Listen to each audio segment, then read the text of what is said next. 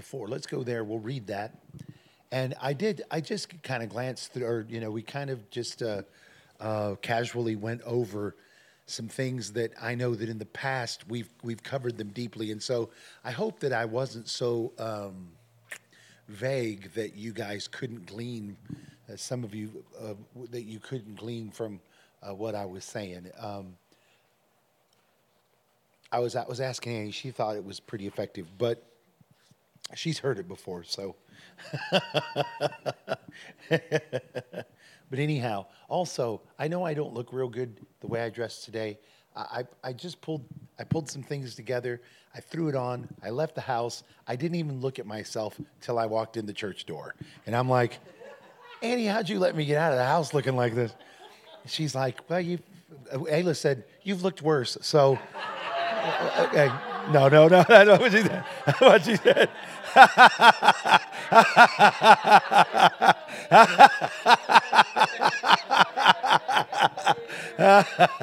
You all don't know Ayla. No, no, no. I just, I'm playing. That's that's not what she. I sure appreciate. I I love to mess with her. She turns so red.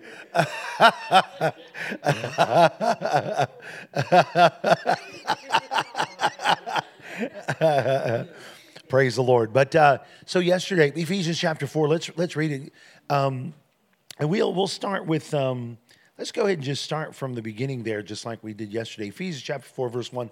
I, therefore, the prisoner of the Lord, beseech you that you walk worthy of the vocation wherewith you are called. In other words, you have a calling or you have a job to do, walk worthy of the job that God has called you to.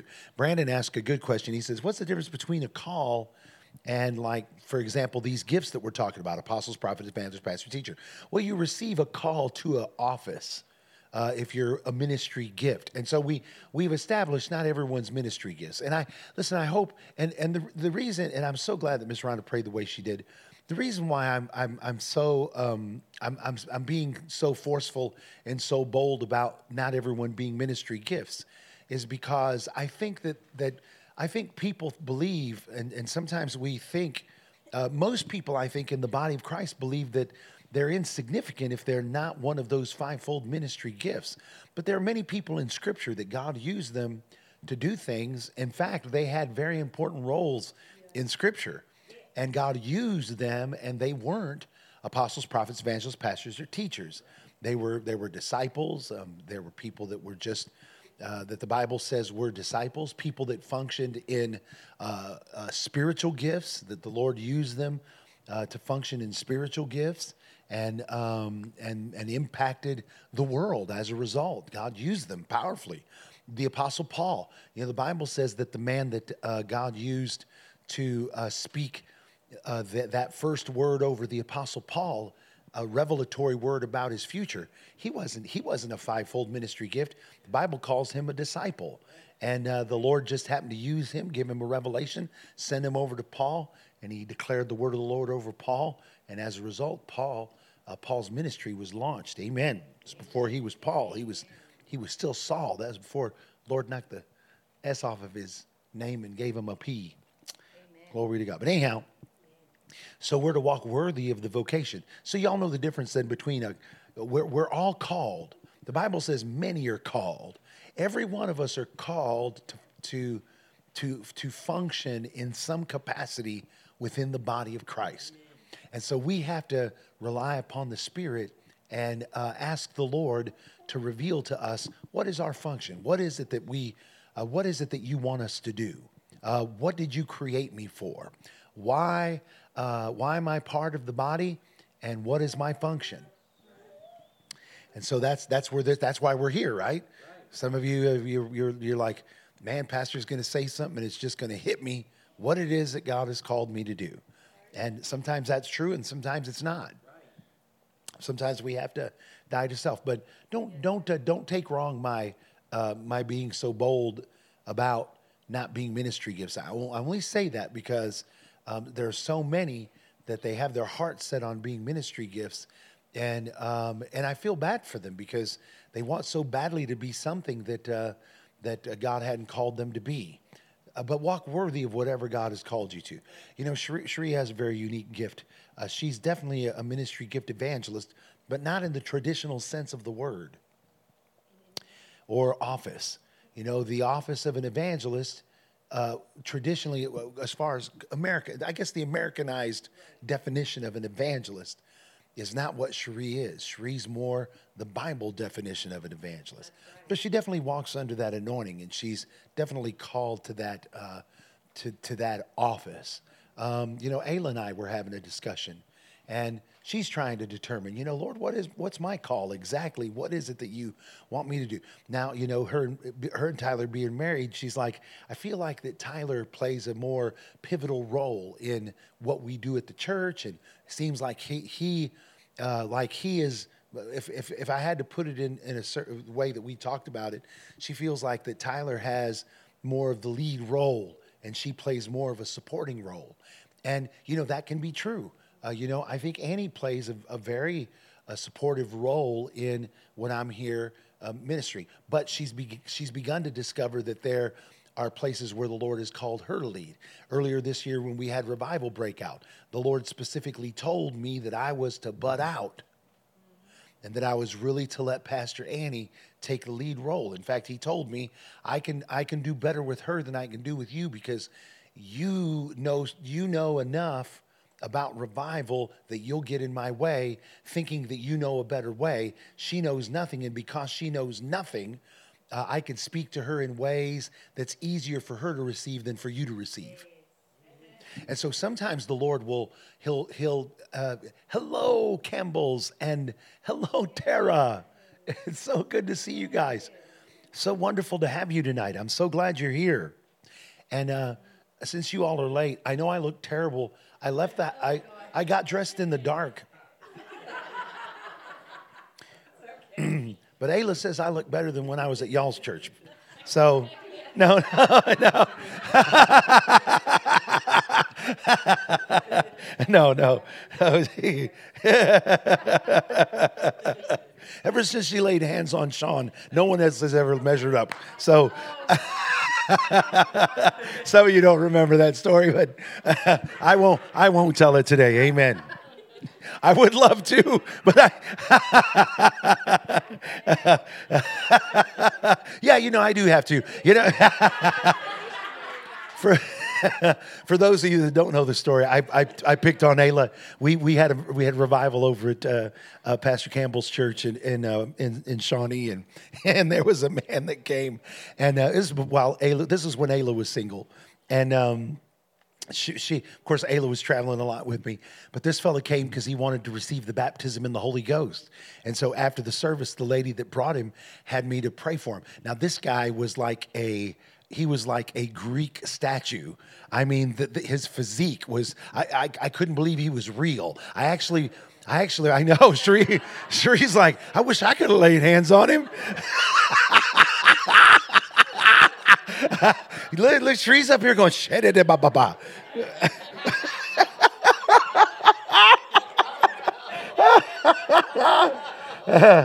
you know. uh, anyway, so hey, you know, you gotta. It starts. It starts somewhere. Anna's like, I'll go lay hands on him. Amen. and Marissa will be right behind you. Listen, Rachel Jack's trying to stay out of this. She she looking down. She like, don't bring me into this, Pastor.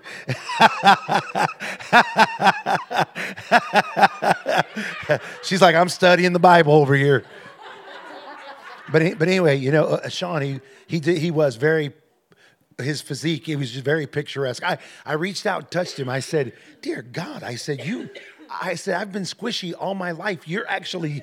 I've never felt someone that felt so solid in my whole life. I was like, you know, I, I thought the whole hard body thing was a was a I thought that was like a, just something that people said and it wasn't true. But I was like, man, dude, you got. I mean, you're. He, of course, he's like, I want to receive the baptism. so I, you know, I, I, I was like, Ayla, Ayla was kind of lingering, you know, and uh, uh, this is the way I tell it anyway. she has a different story. You can get her version after church. Amen. but anyway, I said, Ayla, why don't you come and help me pray for Sean? She's like, Absolutely. so I said, Just lay your hands on him. We're going to pray. And she was like, Oh, Shedebaya.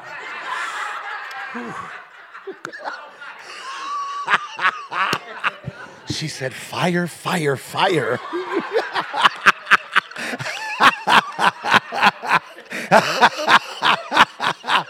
it just gets better and better, doesn't it, Ayla? no, it's not. It's not. It didn't happen exactly that way, but it was, well, it didn't happen like that at all. but you'll have to wait till after church to get the real story. he did get baptized in the Holy Ghost, so. And, and Ayla got Tyler. Amen. Tyler. Tyler.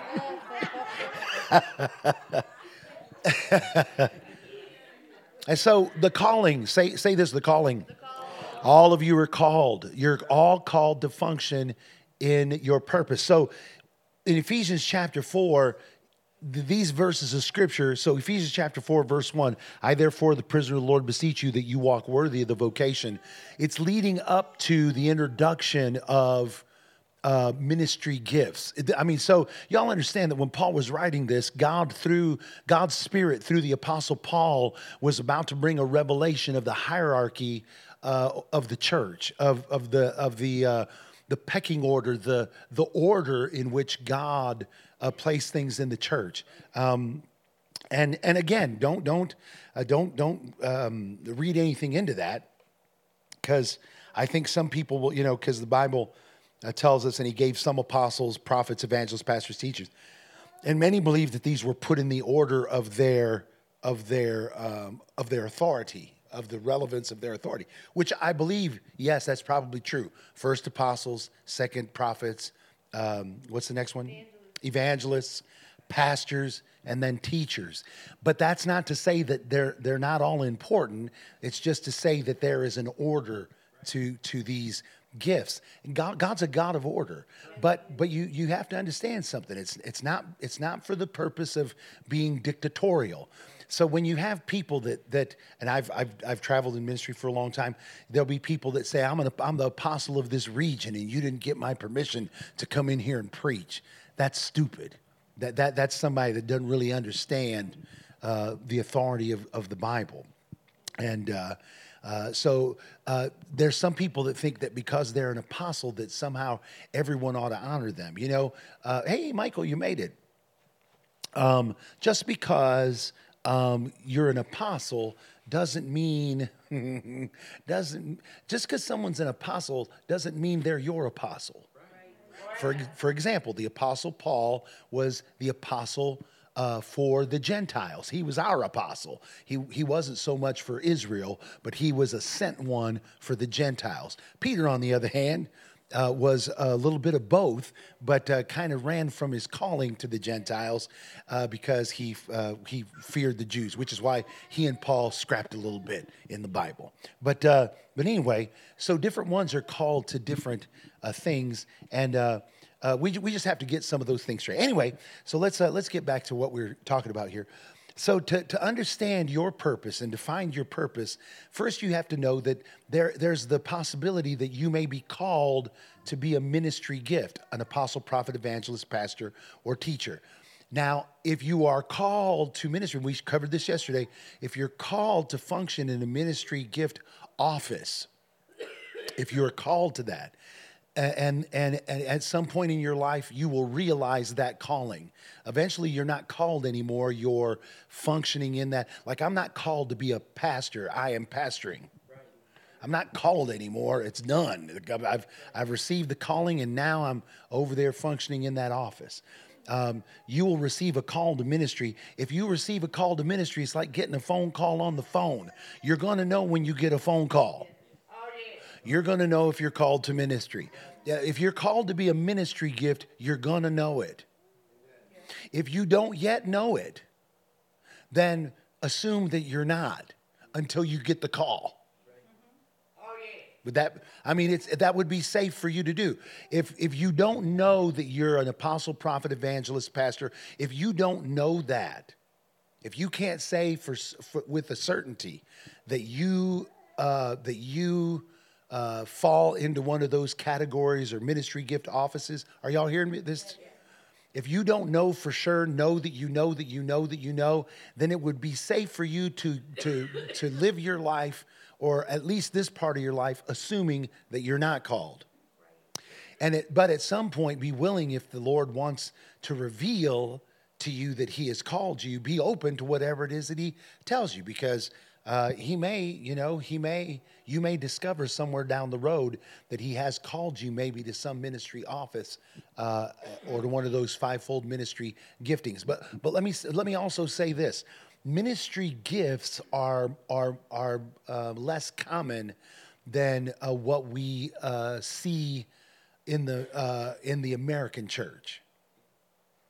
Ministry gift apostles. Apostles aren't as common as what we would like to. The, the, they're not as common as what we uh, think they are today. Um, and you say, well, why do you say that, Pastor Zig? Because uh, apostles were not common in Scripture.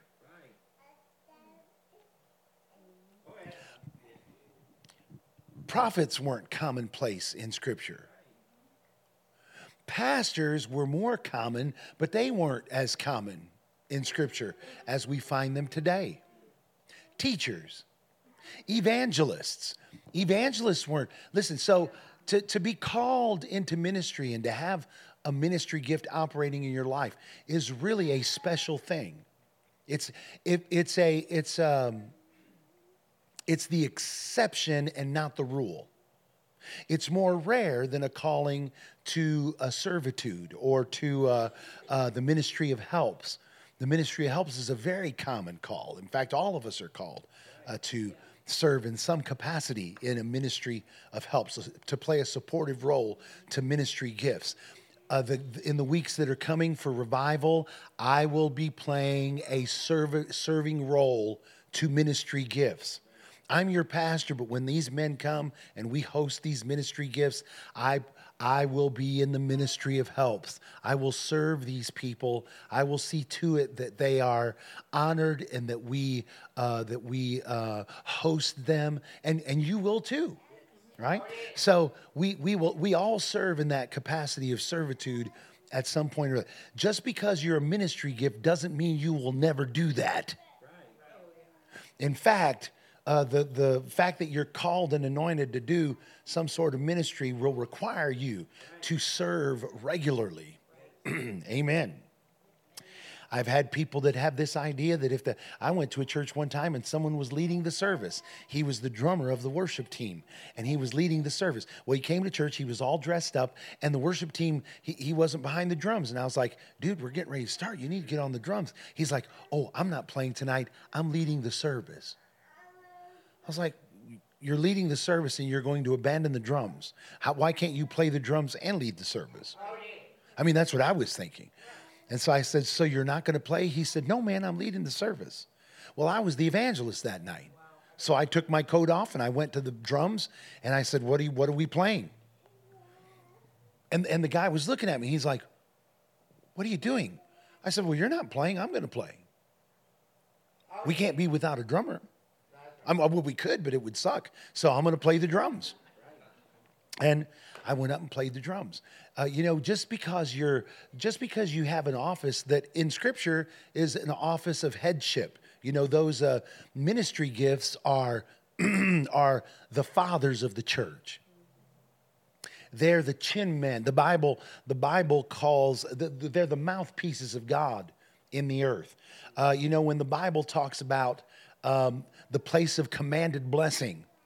Uh, that this is the place of commanded blessing where brethren dwell in unity. It's like the oil poured over the head and drips down the face onto the beard.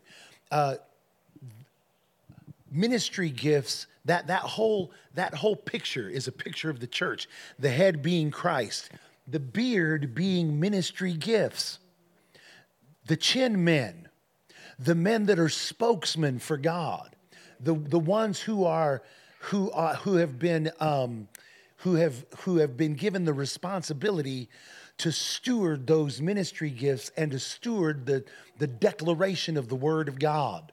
Amen. Are y'all are you hearing that? But but here's the thing: in the kingdom of God, that place is not a place of of of uh, dic- of, of being a dictator or or being overbearing.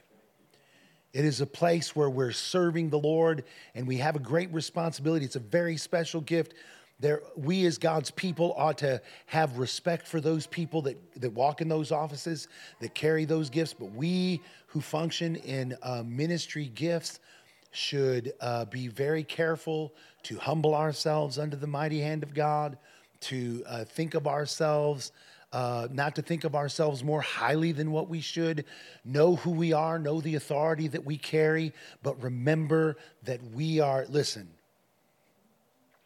we're all the children of God. Amen. We're all his kids. We're brothers and sisters. Amen. We're brothers. We need to treat one another that way. And amen. All right. Praise the Lord. So, um, just because you're not aware that you're not a ministry gift now doesn't mean you will never be, but typically you'll become aware of the fact that you're a ministry gift through through not just through prophecy. God will speak to you personally. You say, "How will He speak to you?" Well, He'll speak to you uh, in your innermost being. You know that's how God speaks to us most of the time is through an inward witness. You, you know what an inward witness is, right? It's just it clicks. It's just something that you know that you know that you know. God's spirit bears witness with your spirit of what it is that God wants you to do. And so you will become aware of it. Now, I'm not talking about you'll think maybe. You will be, when, when God called me to be an evangelist, when He spoke it to me, I was fully persuaded of it. It wasn't something that I walked around and said, Do you reckon this is right? Do y'all think this is, will y'all pray for me? I've been praying about whether I ought to be an evangelist or not. I never did that. When the Lord speaks, He's, there's an assurance that comes with those words.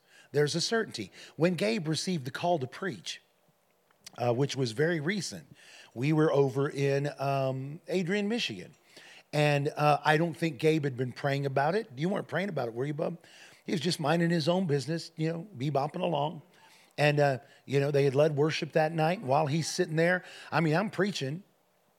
And while I'm preaching, I can tell he's he's kind of he's kind of in a almost in a trance, but uh, uh, he almost looked like he was sick. I I, I kind of started to feel bad for him. I thought, man, Gabe must not be feeling too good because he looked like he looked like he was kind of sick. And uh, and so I, I was watching him while I was preaching, and then of course at the end of the thing, he's standing in line for prayer. And when I laid hands on him, the fire of God hit him. Well, when he got up from the ground, I think he knew already. I mean, um, Bub, you you already knew. It was something that it's hard to it's hard to communicate with words. It's just something that you know that you know that you know. If you're in doubt, then assume you're not. But when you become so fully persuaded that no one could deter you from it, then more than likely it's the it's the call of God.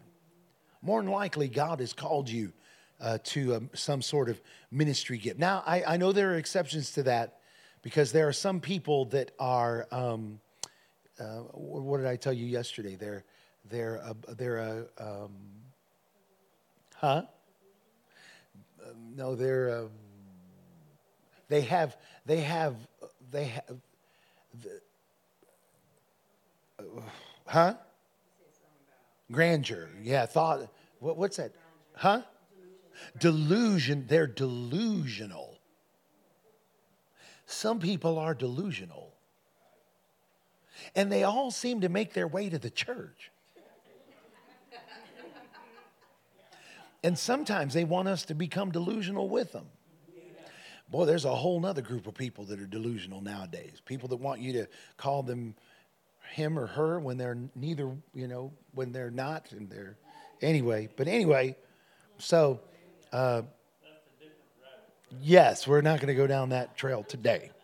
Not today. So we we don't want to be delusional, uh, and if, if you haven't, listen, if you think you're called to a ministry gift and you've declared that and you, and you want to know whether I've heard that or not, all you have to do is ask. I'm willing to tell you, and I won't even be ugly about it. I'll be super cool. I will, I will ease you into it. If I have to ease you out of something, I'll ease you out of it and ease you into where you need to, where I think you may need to set up shop. All right, so it says, well, I was trying to read this.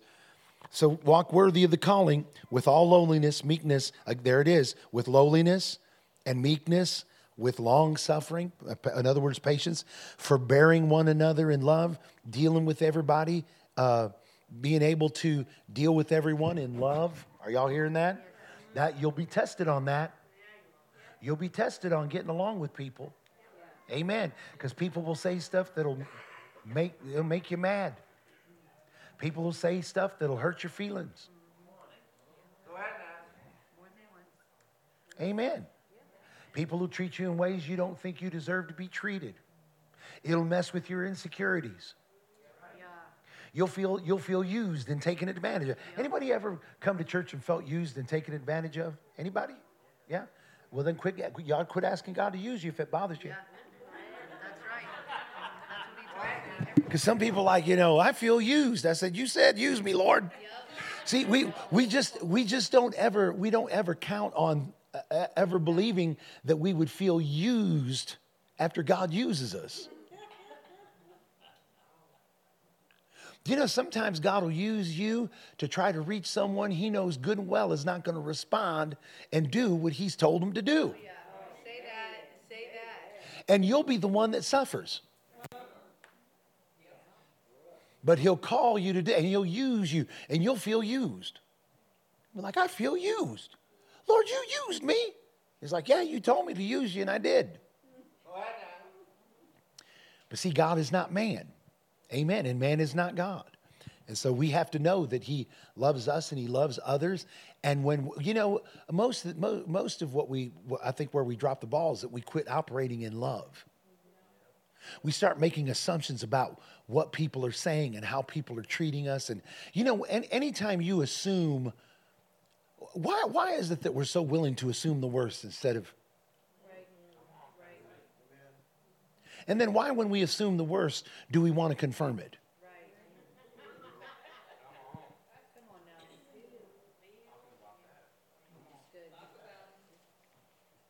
We assume the worst and then we want it to be confirmed. What are you saying?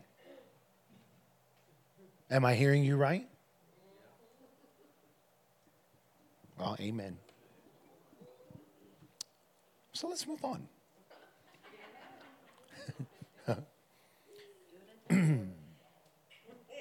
forbearing one another. That's, that's why I said it. Forbearing one another in love.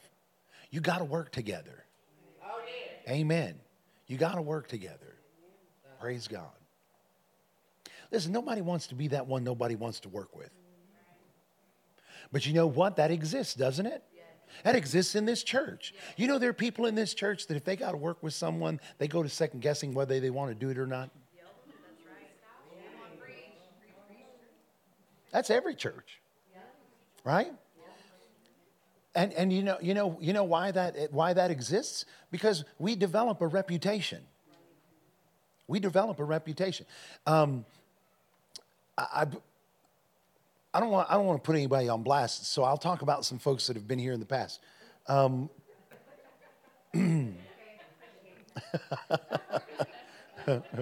but but you can find yourself in here, maybe maybe, you know. but Charlie, you can use me as an example. I'll, I'll be the sacrificial lamb. but um, you know, if uh, if if if when you're uh, if when you're doing the work that God called you to do, or you're trying to fulfill the purpose to which God called you, and uh, there were there have been some people that were part of our church that I could ask them to do anything and it would get done. I mean, I could ask them to do anything. If I said, set up some tables over here for me, please. I mean, 10 minutes later, those tables would be set up. of course, I'd go into the hallway after the tables got set up, and there would be bleeding bodies all over the building of people that got hurt in the process of these people carrying out the task that I gave them because they didn't know how to do it without, uh, without causing some sort of ruckus or yeah, for for for and I'm just I'm kind being facetious here, but say I said, "Hey, can you get some tables set up over here?" You know, they would say, "Absolutely, pastor. Yes, sir. Whatever whatever you need. I'm on my way." So they'd go say they'd go into the a stock room or the storage room and they'd get in there, maybe Gil's in there and and they go and grab a table. And Gil says, "Can I help you with that? Is there? Do you? Uh, Pastor told me to get these tables. You just need to leave me alone." Every time someone comes in this storeroom, you have something to say. Well, you know what? Save it for later. I don't want to hear it. Pastor said to get this done, I'm getting it done. There, been, there, there are people then, there, amen. And then someone try, then someone try to help them, and they'd be like, Pastor told me to do it. He didn't tell you to do it. He told me to do it. Yeah. You never do anything right anyhow. If you want something done right, you got to do it yourself. Amen. And so they, they're, they're people, they would complete a task and they were good at getting things done. And they were 110 percenters. They weren't just with us 100%, they were with us 110%. But the, anytime there was a problem in the church, it, it was associated with their name.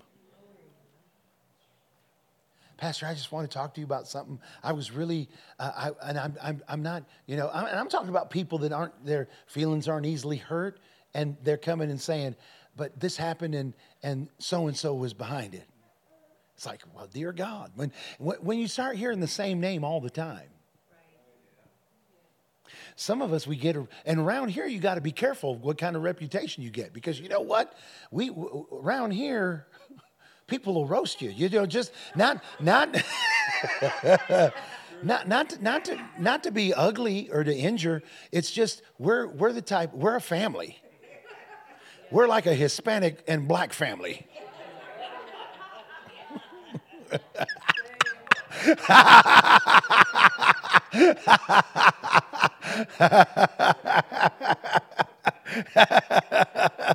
no, man, we're, we're, we're like a family around here. So um, you know, you got to you got to be ready to take a ribbing sometimes.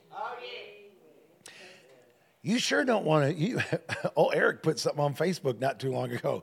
Do you all think I'm unapproachable? It's like, oh, dear God. I, I, you know what? I didn't even. I, I, almost, I almost snoozed that post for. I thought, I'm not sure I want to see what this says, because you know, you get out there and you put you put stuff like that on social media, and there'll, there'll be someone come along and, and tell you exactly what they think. And I think some of us don't, we don't expect that people are uh, going to tell us what we want to hear, uh, or, or, that well, people will tell us what we don't want to hear, I should say. Uh, but uh, listen, when you put it out there on social media, you better get ready. Hopefully, hopefully you put your helmet on before you put it out there.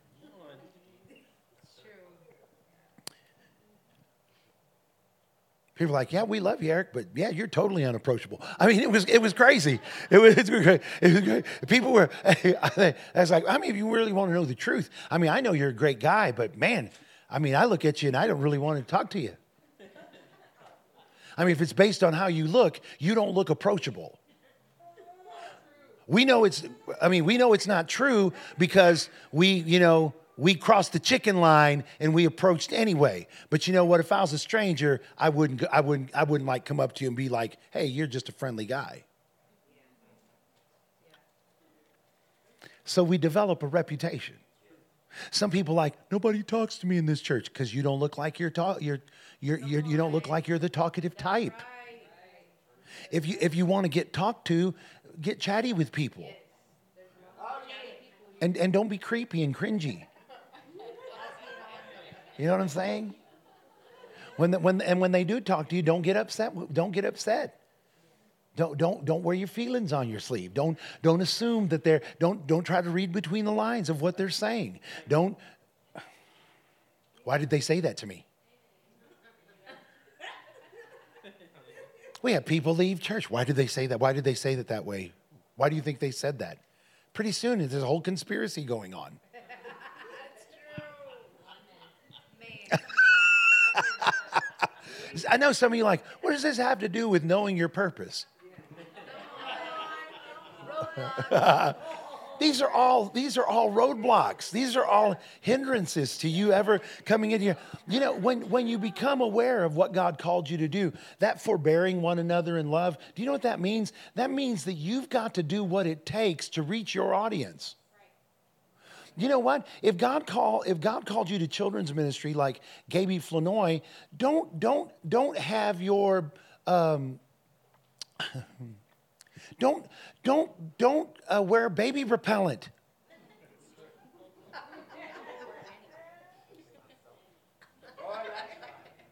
You, you know what I'm saying?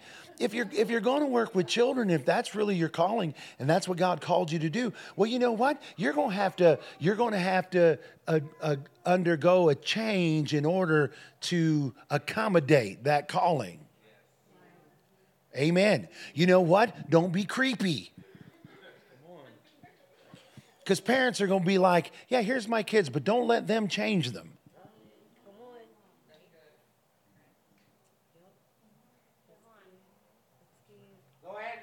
Come on, y'all.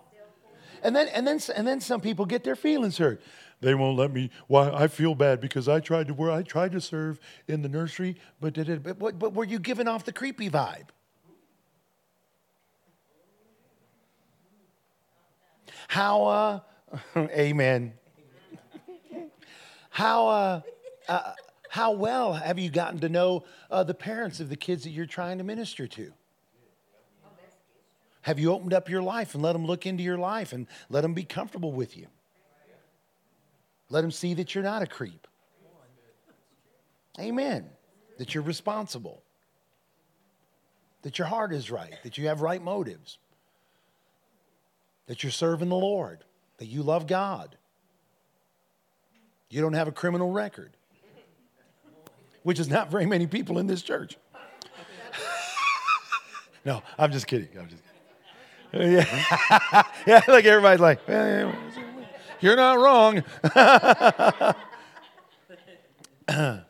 you, you get what I'm saying?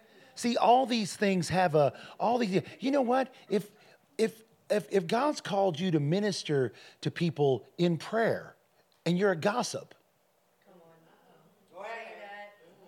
You can't you every you know what? There's some there's some things that come through the grapevine, and you know there there are a few people in this church that are usually the source of disseminating that information and getting it out there.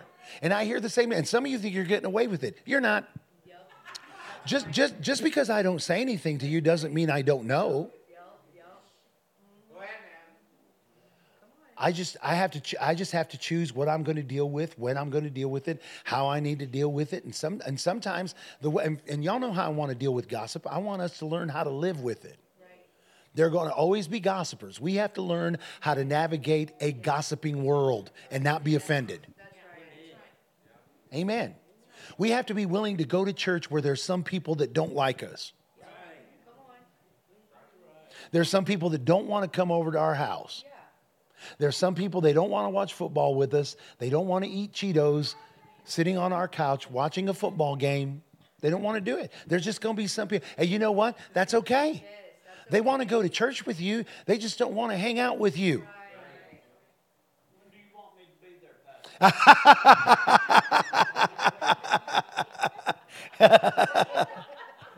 Charlie hadn't learned nobody comes to our house.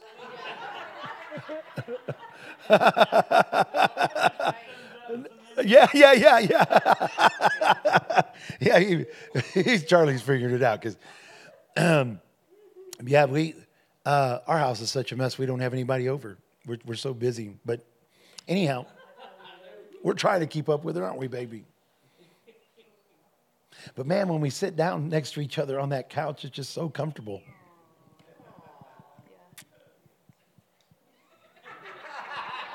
Look, she looks so sweet, but, but when I sit her next to the couch,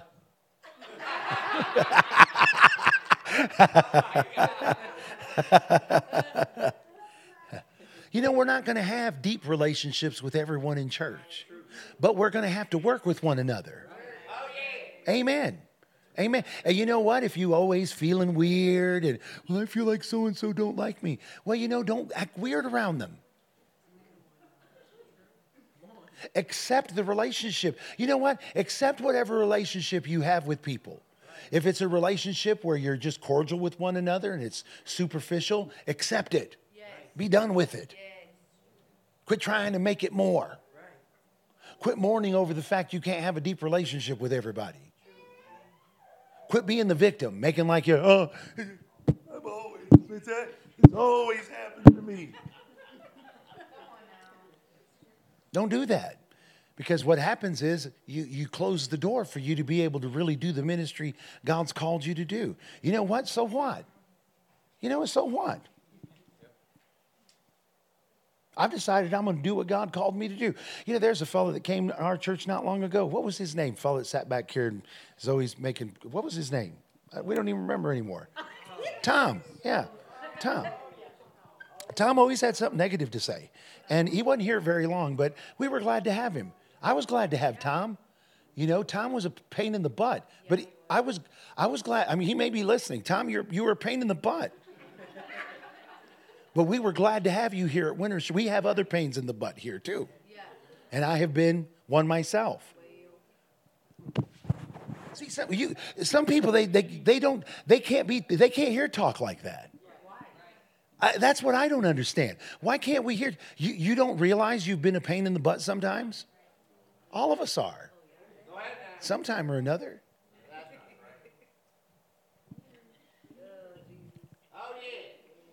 Then be all right. You'll get back. You'll get past it. You'll learn from it. Maybe, hopefully. But you know, Tom, though that guy, he just couldn't be happy for nothing. For nothing. It didn't matter what you it didn't matter what was going on here. There was always something. I wish Pastor would quit talking about how much money he has. Well, I never talked about how much money I had. I talked about the blessing of the Lord. Oh, yeah. He, he acted like I was flaunting my money. Really, you gonna read for real? You you gonna go there like like I'm trying to flaunt my? That's why I said what I said, to be condescending.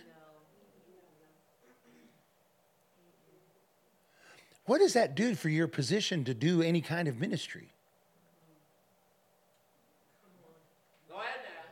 Amen.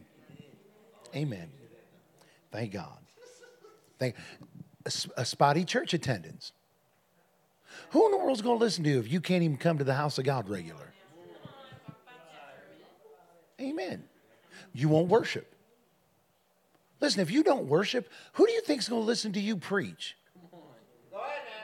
Do you really think people are listening to you talk and preach? They're being, they're being kind. I don't know about y'all, but I don't want people to just be kind to me. I want to be able to have some sort of influence. And so, all these things lowliness, meekness, long suffering, forbearing one another in love, endeavoring to keep the unity of the Spirit in the bond of peace. You know what that means? That means compromise. Carolyn, can I tell something one time we talked about, not, not in private, you, it, was, it was openly. Carolyn came to leadership meeting one time, and I, it was, I was sure it was a leadership meeting, and she said, You know, Pastor, I'm getting tired.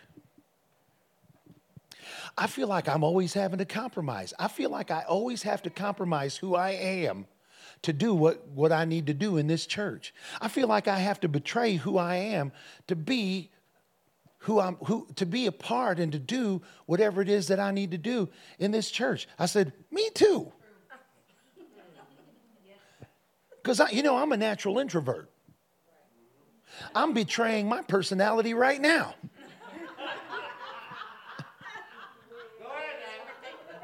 I'm betraying what I'm comfortable with right now. Are y'all hearing that? Amen. See, but you know what? I'll, I'll do that if I'm doing what the Lord wants me to do. See, so you know what? I'm not going to get around. I'm not, y'all aren't going to come around me after church and me be all,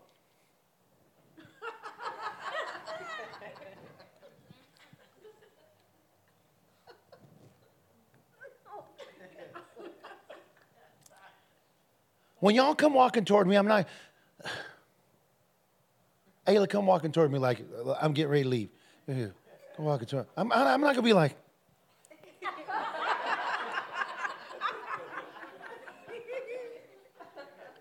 that that's that's what I am. But see, I, I, I now Miss Carolyn, she would have never known any of that had she not spoke up. Because see, some of us we think we're the only ones battling with that. Are you kidding? If you're going to be if you're going to be doing what God called you to do, allowing God to raise you up to be everything that God wanted you to be, then guess what? You can't be everything that you want to be. You have to be what He wants you to be. And so that means you might have to make a lot of adjustments. You might have grown up wrong. Someone might have raised you in all the wrong ways to be all, listen, they might have raised you to be contradictory. That the enemy might have put people in your life in order to, to, to, uh, to try to corrupt the seed. You know, that's what the enemy does. He tries to corrupt the seed. Do you know that this, do you know the Bible from Genesis to Revelation? Boy, I'm in there today. I, I told you I was going to introduce new stuff. This is the stuff I'm introducing. That, that book from Genesis to Revelation, do you know what the whole Bible is about? It's about Jesus. From Genesis to Revelation. Now, some people have never seen it. They don't see Jesus in Genesis. They don't see Jesus in Exodus. But here's, i am going to give you the, the, the uh, paraphrased, comp, a compacted story. Here was the story man sinned, and God needed to make a way for man to be reconciled unto him. So God planned on sending his son Jesus. He let the devil know about it straightway you, you, will, you will strike and bruise his heel, he will crush your head. I'm sending one, and he's going to reconcile man unto me. He's coming, and he's coming to take you out. Satan knew it from the beginning. So, what did the enemy do from that point on? Throughout the whole Bible, all he tried to do was stop the coming of the one that would. So, when we see all of these stories in Scripture, the bondage of Israel, when we see the, uh, the uh, uh, murdering of children, all of this was an attempt. Angels coming and sleeping with women was, a, was, a, was the devil, the enemy, trying to corrupt the seed, trying to keep the seed from, from springing forth. Well, you know what? When, when Annie was born, she was called of God. And somewhere, somewhere when she was uh, in elementary school, the enemy was like, We've got to do something to try to stop that seed from growing. And so at one time she was very outgoing and and and very you know dancy or dancing around. She was very jolly and and and uh, very much an extrovert. But then some teacher got ugly with her one time, and from that moment on, it, she turned around and started being a different person. Now all of a sudden her environment tried to shape her. You know, if Annie and I'll be honest with you, and she'll tell you, she'll tell you just like I'm telling you, it has been a battle for her to go against her what, what, what she considers to be her nature. But see, you can't be all of you and be everything that he wants you to be. Something has to die. Did, didn't you ever wonder why the Bible says that, that Jesus said this? He said, If you're going to follow me, you have to deny yourself. Deny yourself. Amen. Amen. You know what? Sometimes I get, listen, there's still yet, sometimes I'm, I'm, we're in a setting where we're all sitting around and we're all talking, and you, you, everything on the inside of me is crying out, I just want to go home. But you know what I say to myself? I ain't going home. These are my people. This is my family. This is where I belong. This is where this is what God created me for. My, God's going to change my nature. God's going to change whatever was whatever got jacked up in me, whatever was broken in me, whatever try, has tried to keep me from being what God wanted me to be. I'm going to resist it so that I can be the best. Glory to God. Are y'all hearing this today? Amen. Now, if, if it was easy, everybody would do it. But you know what? Every one of you wrestle with it. And, and, you, and, and probably you think you're the only one.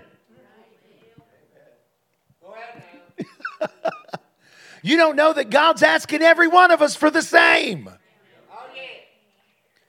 Man, this church, th- this church right here is no one, no one would have picked this church on purpose. No one would have picked this church on purpose. We'd have picked some other church. I think that's what's good. I wouldn't even have picked this place on purpose. ah, ah. you know what I feel like is happening? God is revealing to us that He, you know, God is a gatherer and He gathered us. Listen, He gathered us from all over. He gathered us from the bars, He gathered us from the drug houses, He gathered us from the mental institutions, He gathered us from a prison, He gathered us from the streets, He gathered us, He, he took some of us off of a church pew. Amen. Right off a church pew. But He gathered us from all different places, from all different walks of life, from all kinds of different stuff because He had a purpose in mind. He had a plan in mind. He called you and He anointed you and He set you apart. Glory to God. You know, if we can rejoice over that and believe that, we're, we're in the beginning. Amen. Endeavoring to keep the unity of the Spirit and the bond of peace. There's one body, one Spirit, even as you're called to one hope of your calling, one Lord, one faith, one baptism, one God and Father of all, who is above all and through all and in y'all. Paul was from Yukon. But, but unto every one of us, unto how many? Uh, so we're all we're, we're all included unto every one of us has been given grace but look what it says according to the measure of the gift of christ. So you have to determine you have to allow the lord to reveal to you and, and you have to determine what the measure of the gift of christ is. And you say what do you mean by that? Well what's the gift? What is what is the measure of that gift? Are you a major prophet or are you a minor prophet? Does it make any difference? No. All that matters is that you do the will of God. Are you an international evangelist or are you a or are you a uh, a, a domestic you know evangelist are you, are you called to the united states or are you called to the entire world are you called to the world and not to the united states you know Reinhard Bonnke didn't have a big ministry in the united states he could barely gather i remember the first his introduction to ministry I remember on TBN when they announced they were having Reinhard Bonnke to, to preach at a TBN event. And man, people came. I'm talking about they packed out, I think 30,000 people showed up. It's one of the largest crowds I'd ever seen show up uh, at a TBN event. People were stoked. They had heard about this man, Reinhard Bonnke, but no one had ever seen him preach because he didn't ha- at that time he didn't have film crews he didn't have cameras that were uh, that were um, broadcasting his meetings. He was just preaching to millions of people. And so we heard about this man that had won millions and millions of people to jesus christ. You know the only person that we had seen in this nation that had done that successfully was billy graham. And i remember there were a lot of people that were saying he's a modern day billy graham. He was not a modern day billy. Him and billy graham were nothing alike Nothing alike. But they were saying that because there was no way for them to describe the ministry of Reinhard Bonnke. I remember watching that, that broadcast. I thought, I got to see what a Reinhard Bonnke is. And you know what? I was not impressed. I was, in fact, I was let down. I was disappointed. He began to preach, and the message that he preached was so simple. It was so not thought provoking. It was so not deep. All he preached was Jesus Christ and Him crucified. Very simple. I thought, how am I gonna, how am I gonna get anything out of this? I'm trying to be edified by the. He's trying to take me back to step one. He's tra- he taking me back to the ABCs. One, two, three. It's like me going back to kindergarten. That's that's what I'm thinking when I'm when I'm watching him. So wasn't impressed. You know what? Paul and Jan Crouch weren't impressed. That was the last time I saw him on TBN for many, many, many, many years. I could tell the people that were there were not were unimpressed. I think they had hoped that Reinhard Bonnke would line them up, lay hands on them, and they would all fall down. And that's not what that's not what happened. Reinhard Bonnke got up, shared a simple gospel message. He told what he told, did what he did, and um, Reinhard Bonnke wasn't called to the United States. He wasn't called to preach on TBN.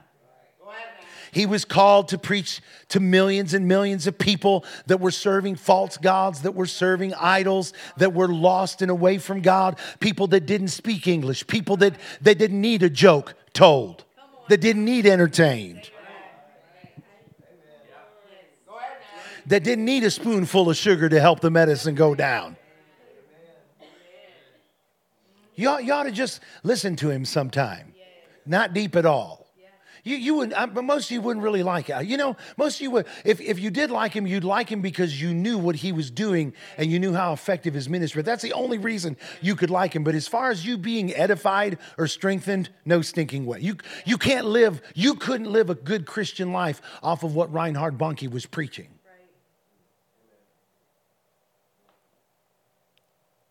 But that's his call. Amen. Oh, that's, that's the anointing for, amen.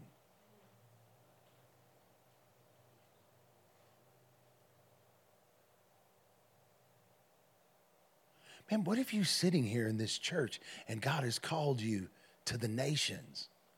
And that's why you haven't found your voice yet.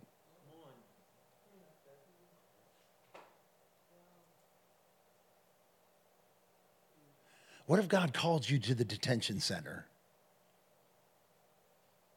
Not to preach to the same group of people all the time, but to go there, not to develop relationships like we want to, but to preach to individuals that you see one time and you never see them again. That you're the only hope that these people have, and it's just one. But you never discovered it because you were too busy trying to talk with pastors and preaching behind pulpits in churches that you, you had no business being in. Go ahead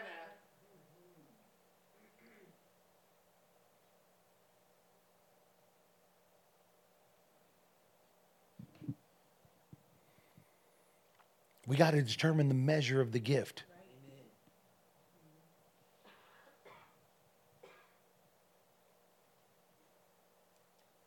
It's like that fella Genor. You remember me telling you the story? This man was a missionary, preached all over. He was a leader of leaders. He preached all over.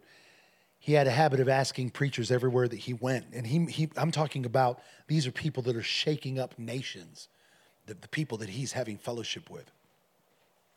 And uh, he would ask them, Tell me your testimony. And he said he started finding that many of these great leaders that won millions of people to Christ, that raised and trained up pastors and, and ministers, many of them had a similar testimony. I was, I was in Australia, walking down a particular street, same street these people would tell about.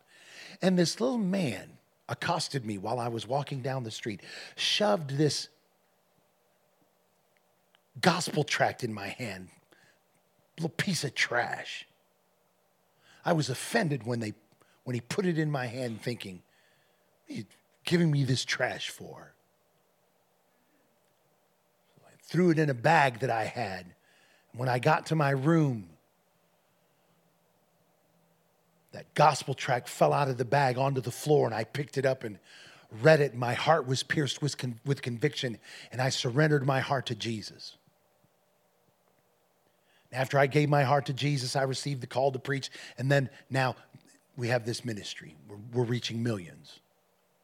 He heard that testimony of a, different ways. This little man came out of nowhere. I was drunk.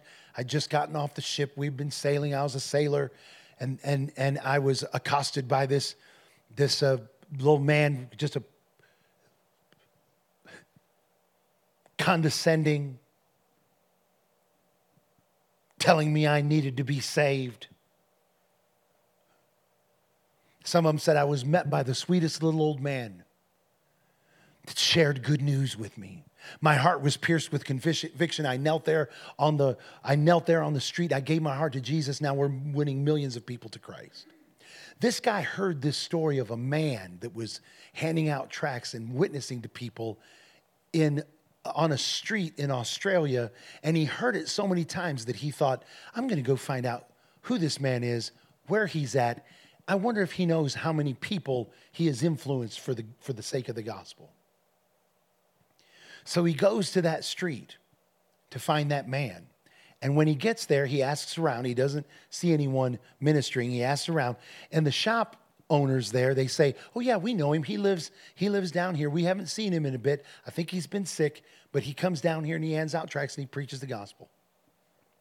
And so he goes to this man's house. He knocks on his door. He says, This little old man answers the door, and he finds out his last name is Jenner. So he goes into this. He, the man invites him in, and he says, "Yeah, I've been looking for you. I've been. I've heard about your ministry." And the man says, "Really?" He says the he, the guy makes him some tea, and he's shaking. The tea is sloshing around. He's spilling tea all over the place, and the guy says, "I've, I've heard of your ministry," and he says, "Really?" He says, Yeah. He says, Tell me your story. He says, Well, he, and the guy tells him his story. I got saved, and he tells the story of how he got saved. He says, After I got saved, after I got born again, I committed to the Lord. I said, Lord, I will share the gospel with at least three people every day for the rest of my life. He says, I go out on that street every day that I can. He said, Sometimes I miss if I'm sick or whatever. He says, But I've, I've, I've done it he said for and i can't remember how many 30 40 years he had been out there for 30 or 40 years at least witnessing to three people a day. And here you know what his testimony was? He says i don't know whether any of them even ever heard me. He said if i had an effect on anyone i don't even i don't know it. He says but god did such a wonderful work in my life. Oh, yeah. Thank you, Jesus. it's the very least i could do for all that he's done for me. Right. Listen, those of you that are seeking recognition from people, those of you that have to have someone tell you, hey man, you're doing, listen, I'm going to tell you right now, that is not what the call of God is about. Right. Go ahead now. Right. I'm, I'm going to tell you right now, you're going to get more knots on your head than you're going to get attaboys when you're doing ministry. You're going to have more people and you, you, all should know it. Listen, we see it on we see it on social media all the time. All the time. Someone will post something on social media and you have all these people that are naysayers and a few that are like, yeah, that's that's real good. But you always have someone that wants to point out. If you go to sell something on social media, you're too you know you're asking way too much for that. Then you have that one that says, "Man, I got to have it. Will you hold it for me?" They're, they're not even, I'm not even asking you for a discount. That's right. In fact, if you'll hold it for me, I'll give you an extra thousand dollars. Oh. Then you got those ones that say that's only worth like three thousand. I'll give you. That's what it was with that car. I put that car up for what sixty seven hundred dollars or something. And I had all kind of people send me messages. Will you take five? I'm like, you haven't even seen it. I'll give you five. You know it's not worth anything more than four thousand dollars. No one's ever going to buy that. Someone, some people call me just to pick it apart. I even had one guy that he, he said, I'll, I, I'd already had it sold. He says, I'll give you $5,000 for it cash. It's like, that's the way it's going to be anyhow. My response was very simple. I said, no, thank you. You know what his response was? I didn't know you were going to be so rude. I thought since you were a man of God, you would make me a deal. I thought, I, I did make you a deal. I didn't sock you in the throat.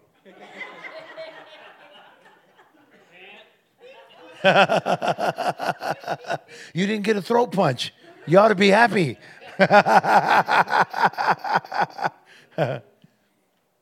when that man, when that man told that, that little old man Jenner, when he told him, he said, Sir,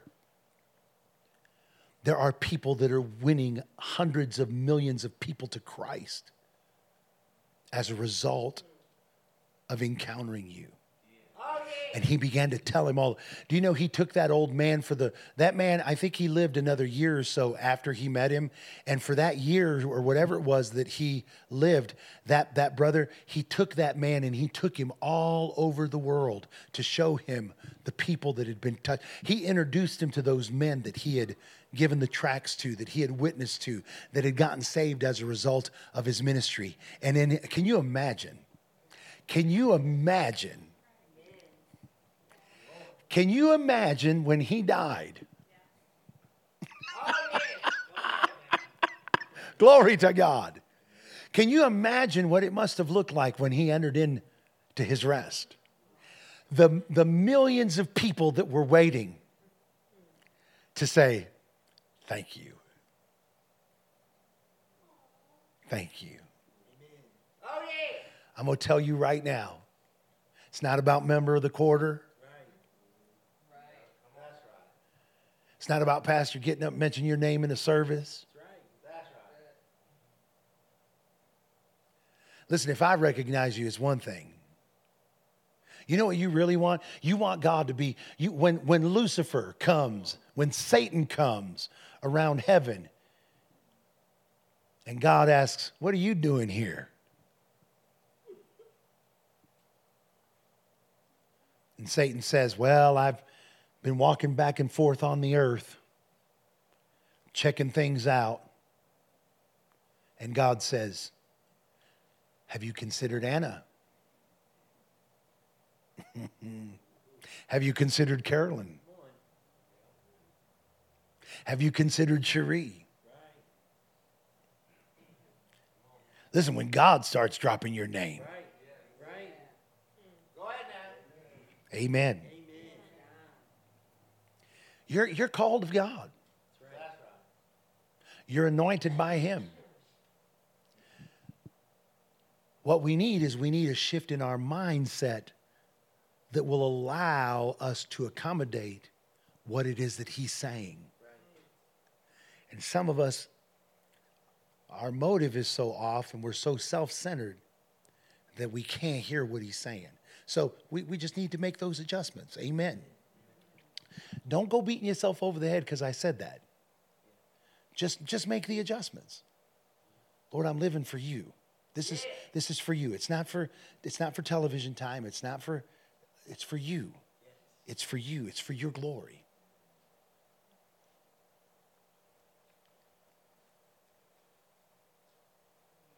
Whether you think that the, the gift is small or large, whether it's international, whether it's local, whether it's one on one.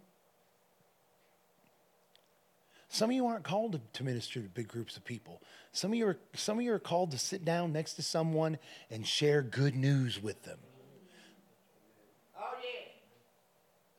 Very simple. Good news. Good news. Jesus loves you.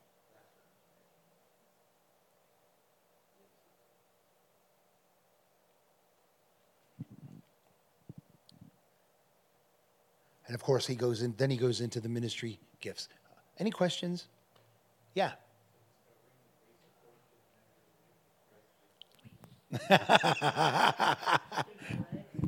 He's got the microphone now. So discovering the the the uh, the grace according to the measure of the gift of Christ, that's a. Uh, correct me if I'm wrong. Is that a that's a, a mixture of uh, uh, getting into that anointing, that abiding anointing, and then coming into that empowering anointing, discovering the, That- the gift. That's is that is that coming into the empowering anointing? Yeah, that gift is more the empowering uh, thing.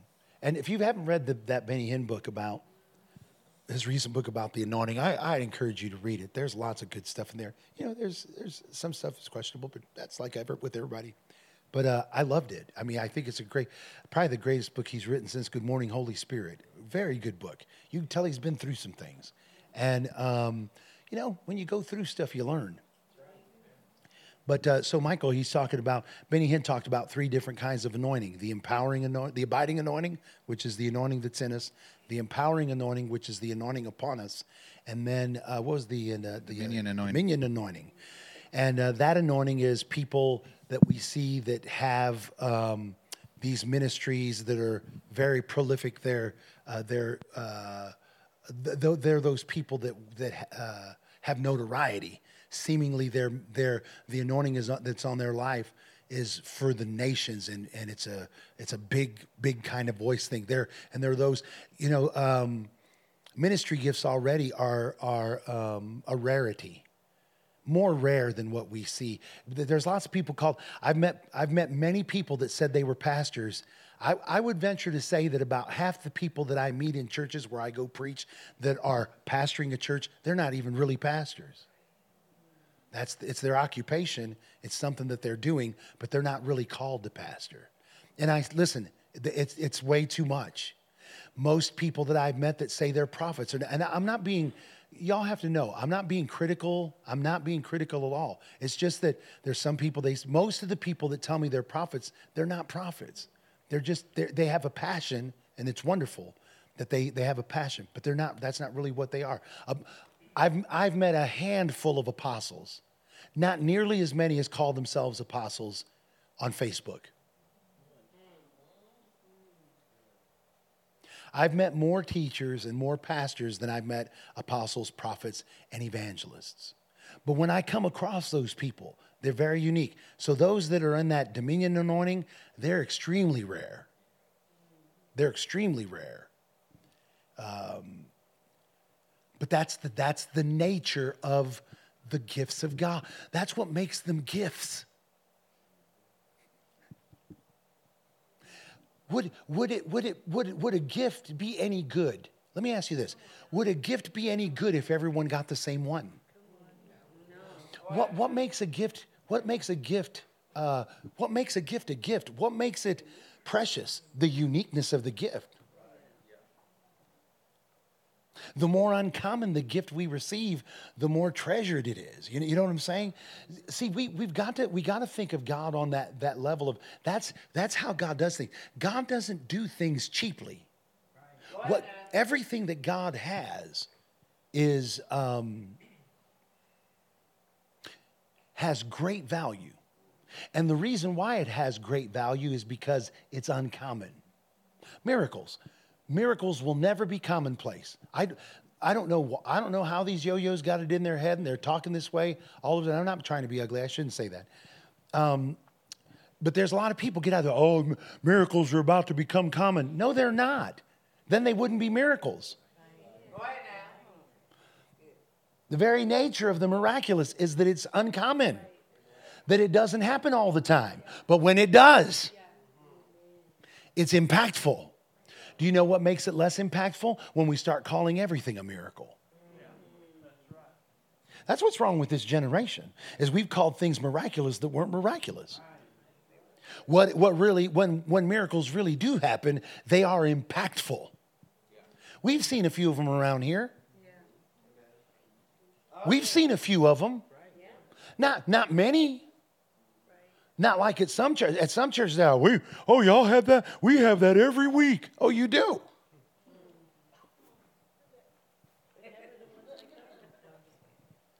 I mean, that's not the nature of the miraculous.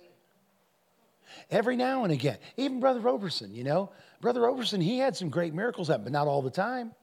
They were un- uh, great miracles, extraordinary miracles. They're very uncommon. So, um, so this gift according that anything that is a gift the gifts of the spirit uh, the uh, ministry gifts these are all empowerment things they all it's all because of the anointing of the spirit of god upon us they're all empowering and so when we're talking about uh, the grace that's given that grace that we're talking about is a grace for empowerment to empower us to to give us supernatural endowments, things that we wouldn't have on our own. Uh, that, yeah, anyone can get up and talk, but not everyone can get up and preach. Anyone can get up and teach, but not everyone can expound upon the scriptures under the anointing of the Spirit in a way that, like tonight, you know, I was saying some things tonight and you all could feel the stirring in the innermost part. I, I was watching you guys, you're like, yeah, ooh, yeah, yeah, I get it, I get it. That's the anointing. That's the anointing. That's what, that's what we want. We want to we want to get over there in that anointing. That anointing takes and stirs things in us that can't be stirred by anything but the anointing. And so when we're looking at the, uh, the grace according to the measure of the gift, what, what I'm, what, uh, Benny Hinn has what I would call a dominion anointing. And so there's a greater grace for healing on his life than on myself or, or some others. Um, that, that's what that is. That's what, that's what that's about. Y'all understand that okay? Or is that still not clear? No? All right. Yes, sir. Charlie, hold on. We're going to get your microphone so that people can hear this on them. Yeah, Benny Hinn pastored that church in Orlando. Uh, yeah, yeah, he he uh, taught and preached, and uh, you know, um, Kenneth Hagin. You know, Kenneth Hagin. He he pastored a church. He pastored several churches, but you know what he said? He was never called to pastor. He said that the time that he spent in the pastorate was time that he spent in the permissive will of God and not the perfect will of God. That's right. And there's a lot of people that live their lives in the permissive will of God instead of in the perfect will of God. And and you say this, you say, how can someone live in the permissive will of God? Wouldn't that be uncomfortable? Well, not necessarily. It depends on what makes you comfortable. If, if all you want is to feel the Lord and to feel the presence of God, then you could live in the permissive will of God for the rest of your life because He's there. He's there. Um, but if you go to doing what we're doing here tonight, see, some of you don't understand that the whole reason you're unsettled is because you're a seeker. If you weren't a seeker, you'd be happy. If some of y'all weren't seekers, you'd be settled already. But some of you beat yourself over the head over the fact you're a seeker. You ought to remain unsettled. I'm unsettled. Dear God, I'm 55 years old. I started this when I was 15. And I know I'm, uh, some of you like, you ain't that old. I, I understand, but I started this when I was 15. I'm 55. You know, here we are 40 years later. And in 40 years, I'm still a seeker. I still haven't found. I'm still digging in that field, looking for the looking for the treasure. you know what? I don't I don't reckon I mean I've pulled up some treasure, but nothing ever satisfies. Yeah. It's a continual thing. All right, Charlie, go ahead and answer your, uh, Okay. ask your Yeah, well, I'm happy. Happy, happy, happy. uh, I want to roll back a little bit to the Okay. beginning. And uh, you talked about uh, about the prophet and so forth. Can there be more than one prophet in one in a local church? Absolutely. All right. Uh, so that means there can be more than one prophet in a city. Yes, sir. Okay, there was this weird deal. I, you know, I come from Tulsa, you know, New Jerusalem. Yes, Tulsa Jerusalem. Yeah. and, uh, you know, I used to get all of it that came down the pike, or most of it. Probably some of it I didn't get. Wished I hadn't got a lot of it. But anyhow, uh, so I was visiting with this guy one day, and it was kind of a one sided conversation. I let him ramble, and I listened. And he says, Well, you know, uh, you, you're, you know Ed Dufresne, right? Yes. You knew him, yeah, right. Okay, he said, he said the reason that Ed Dufresne moved from Tulsa to California was because another prophet run him out of town. He was talking about Kenneth Hagin. And I'm thinking, you know, Kenneth Hagin would never do that. And uh, I doubt that Ed Dufresne would leave because of Kenneth Hagin. So, um, anyhow, I just wondered what you thought about that. He went on and on about this, you know, about uh, about Kenneth Hagin running Ed Dufresne out of town because he was a bigger prophet. than Right. He was. You know, I think pe- when people are observing those things from, anytime we're observing um, something from the outside and we're not, we're not, um, when we don't have a frame of reference. For, for example, if you're not in ministry, if you're not a ministry gift, if you don't know nothing about the prophetic or what, I, I hear people all the time. And for example, let's just take the prophetic, since Charlie brought it up. Um, I was uh, there was a man. I think I told you all this. That posted on Facebook. I think he, he believes he's a prophet. He and he may be. I don't know. I I don't know him. I only know him on Facebook, or and I don't even know him on there because I just see his posts. Sometimes. I'm not sure why I see his posts. Uh, there's so many of you I don't see your posts, but this guy's come up like regular. Uh, but anyway, um, he posted, you know, what, what, what, what region has the Lord assigned you to as a prophet? I thought, you know what I thought? I thought this region right here. This is what God assigned me to, to straighten myself out. I mean, that's what I, I mean, immediately I'm like, God called me to, He told me this walk in the Spirit. You will not fulfill the lust of the flesh. For the flesh lusteth against the spirit, the spirit against the flesh. These are contrary one to the other, so you cannot do the things that you would. I mean, and I, I, I, I think that people, they have this idea when, when someone is in an office like that, people look at them and they, they, they, they imagine it a, a certain way. They imagine, like, like this is an imagination, and this guy's got his, his imag- he's got quite an imagination to think that Kenneth Hagin, number one, would think of himself as some sort of senior prophet, when in reality, you know, Brother Hagin, uh, while Pastor Mikey, I think, was in school, which would have been in the 90s, maybe early early 90s. Pastor Mikey was in school there. In the early 90s, Brother Hagin was in the hospital. When he got out of the hospital, he came and he spoke to his students. He said, Jesus appeared to me in the hospital. And I, th- I, I, I think I've heard, I heard this right from Mikey. But he, he said, The Lord appeared to me in the hospital and told me uh, the reason why I was in the hospital, the reason I had been hurt, was because I'd been neglecting my call. And he said, I had leaned more toward an aspect of my calling rather than the other, the, the, the main. I have a main calling and then I have a secondary calling. He said, I was doing more of my secondary calling and neglecting my main call. He says, The main call on my life is to be a prophet. He said, But I've been leaning too heavily on my teaching. This was in the 90s. If in the 90s, Brother Hagin's still working out his salvation with fear and trembling. I mean, the dude is getting ready to die. When, when did Brother Hagin pass away? 2003. In the early 90s, the man is 10 years from death and he's working out his salvation. Jesus has to appear to him and tell him, You're neglecting your call. And he's an old man.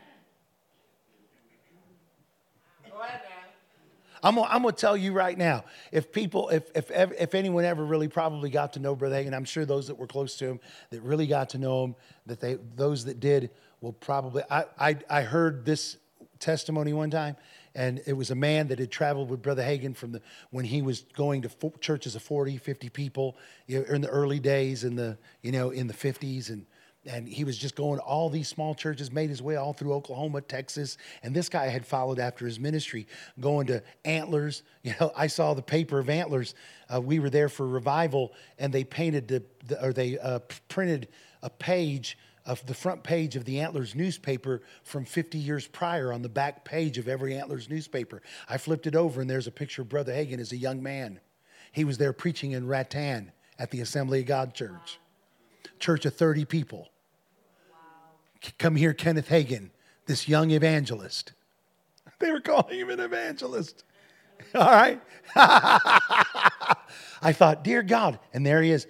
But this man, they had built that big Rhema facility. That that I think when they were when they first built it, they built it to seat at least ten thousand, and I think they've restructured it and made it, you know, to accommodate. Still, you can accommodate a lot of people. But anyway, they had just built that big building, and the old Rhema building is right next to it.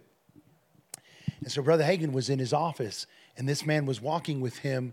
They were, they were having a conference, and they were walking from the old Rhema building to the new church. And as they were walking, this man, you know, is walking with Brother Hagin, and he said, Brother Hagin, I've been with you since the beginning. He's like, look what the Lord has done. How did, how did, how did you get here? Tell me what the secret, how did you get to this place? He said, Brother Hagin stopped walking. And he looked up at that new Rhema building. He said, I got here like I got anywhere else. He said, I followed the Holy Ghost. He said, when I looked up, this is where I ended up.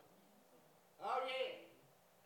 That's right. I followed after the Spirit, and as I followed after, see, if you're going to be a good anything prophet, evangelist, pastor, teacher, apostle. Uh, if you're going to be good at wiping boogers off the wall in the if you're going to be good at any calling, then you're going to have to be about working out, working out your relationship with your personal relationship with Jesus. Some of you still stumbling over the hurts of the past. Tripping over something that's long gone. It's gone. It's over. It's done. There's nothing you can do. I was hurt when I was a kid. It's over. You're not a kid anymore. You're done. It's it's oh, it's behind you. But I still feel. Feel what?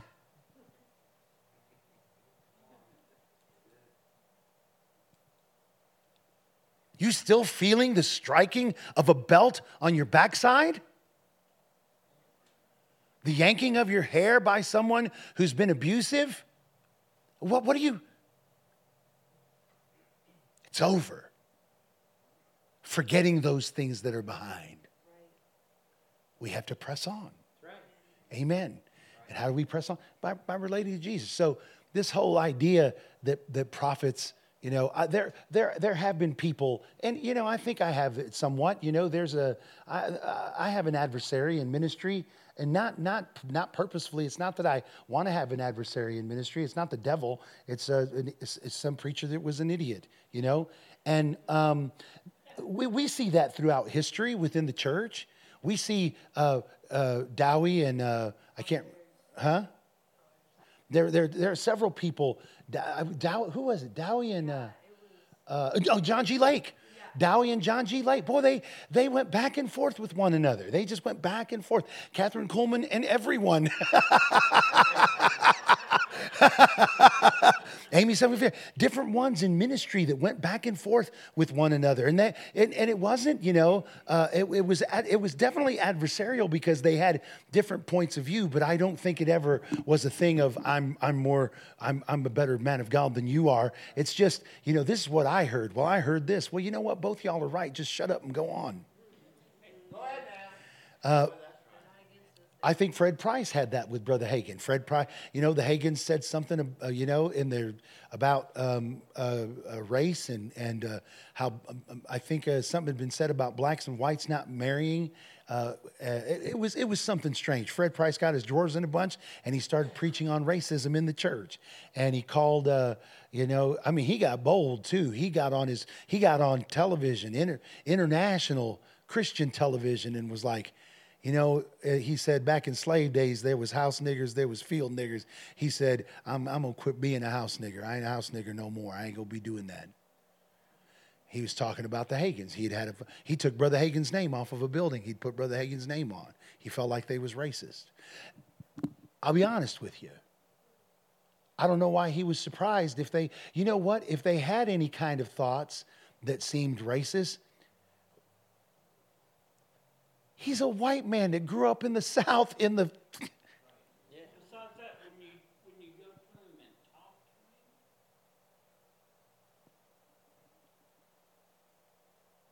He wouldn't. I, it was crazy. Charlie was the craziest thing I ever saw in my life. But they went back and forth. But you know what? That didn't. There's no big, big, big me, little you. There are some people that have a greater responsibility and a greater uh, gift, a greater a gift in that their influence is greater. I'll be honest with you. You know, uh, if I was if if I was Ed Dufresne and, and uh, I felt like that, you know, Brother Hagin wasn't being fair with me or, or whatever, and uh, um, I was tempted to maybe rebuke Brother Hagin in in public, um, and I thought the only way I could get away from it was to leave town. you know, I could maybe see something. I, but I don't know. I, I saw Brother Dufresne. He didn't come across as being that type of person to me. I know that he uh, thought the world of people dressing up to go to church. I, I made the mistake of going to one of his meetings with an open collar shirt and being a preacher. And uh, boy, he, he had two cows and a chicken. And uh, I was like, Brother Dufresne, I'm just here to receive, bro. Give me one of your ties. I'll put it on if that makes you feel better. But uh, anyhow, you know, people people have different things. But uh, we, we've, got to, we've got to come to the place that we should honor those people. I'm going to quit with this because we're, we're, getting long here. We, we should honor those people that are called to ministry, those that have uh, ministry gifts, those that are apostles, prophets, evangelists, pastors, and teachers. We should honor them uh, because the Lord has chosen them to lead us uh, as the body. And, but we have to remember uh, there are brothers and there are sisters. And uh, if they don't give you the time of day, don't get your feelings hurt. They may not have the time of day to give. Uh, they may have already exhausted all of their friendship cards. They may have as many friends as they want or need. They may not be able to expend any more energy in the development of new relationships. And we need to be okay with that. We need to be okay with that. You know, Brother Hagin rebuked me on live television. Live TV, yeah. Brother Hagin rebuked me on live TV. Uh, I was a teenager and he was up uh, at TBN. I went to see him because I was excited. I'd never seen him in person. I, I, I, was excited to see Brother Hagin. So I went to the TBN studio. I got in, uh, live taping of the Praise the Lord program. It was international, it was the international broadcast. It was live from Oklahoma City. Richard Hogue was there interviewing Brother Hagin, and Brother Hagin was taking questions. So I asked a question. It was a stupid question, but I, I just wanted to talk to the man. I mean, I, I, I, cut my teeth on my spiritual teeth on his books. I just wanted to, I didn't care what I was going to ask him. I was going to ask him something. What's your favorite color? so I thought I'd at least try to make it spiritual. So I, I asked him a question about faith. I said, Brother Hagin, I said, I feel like my, can your faith be hindered because uh, people, um, because of uh, other people talking bad about you when you uh, operate your faith? And and he just looked at me funny, like, I don't know what you're talking about. I said, for example, I said, one time we was, I was with the youth group and we were, we were at an amusement park and, and, um, and the car wouldn't start. And so I was like, I, so I, I, I, worked my faith and I said, In the name of Jesus, I command this car to start. And, and I command this car to run in Jesus' name and get us home. And, and every, I said, every, they laughed me to scorn. I said, But the next time that guy turned the key, the car started right up. And we made it all the way home.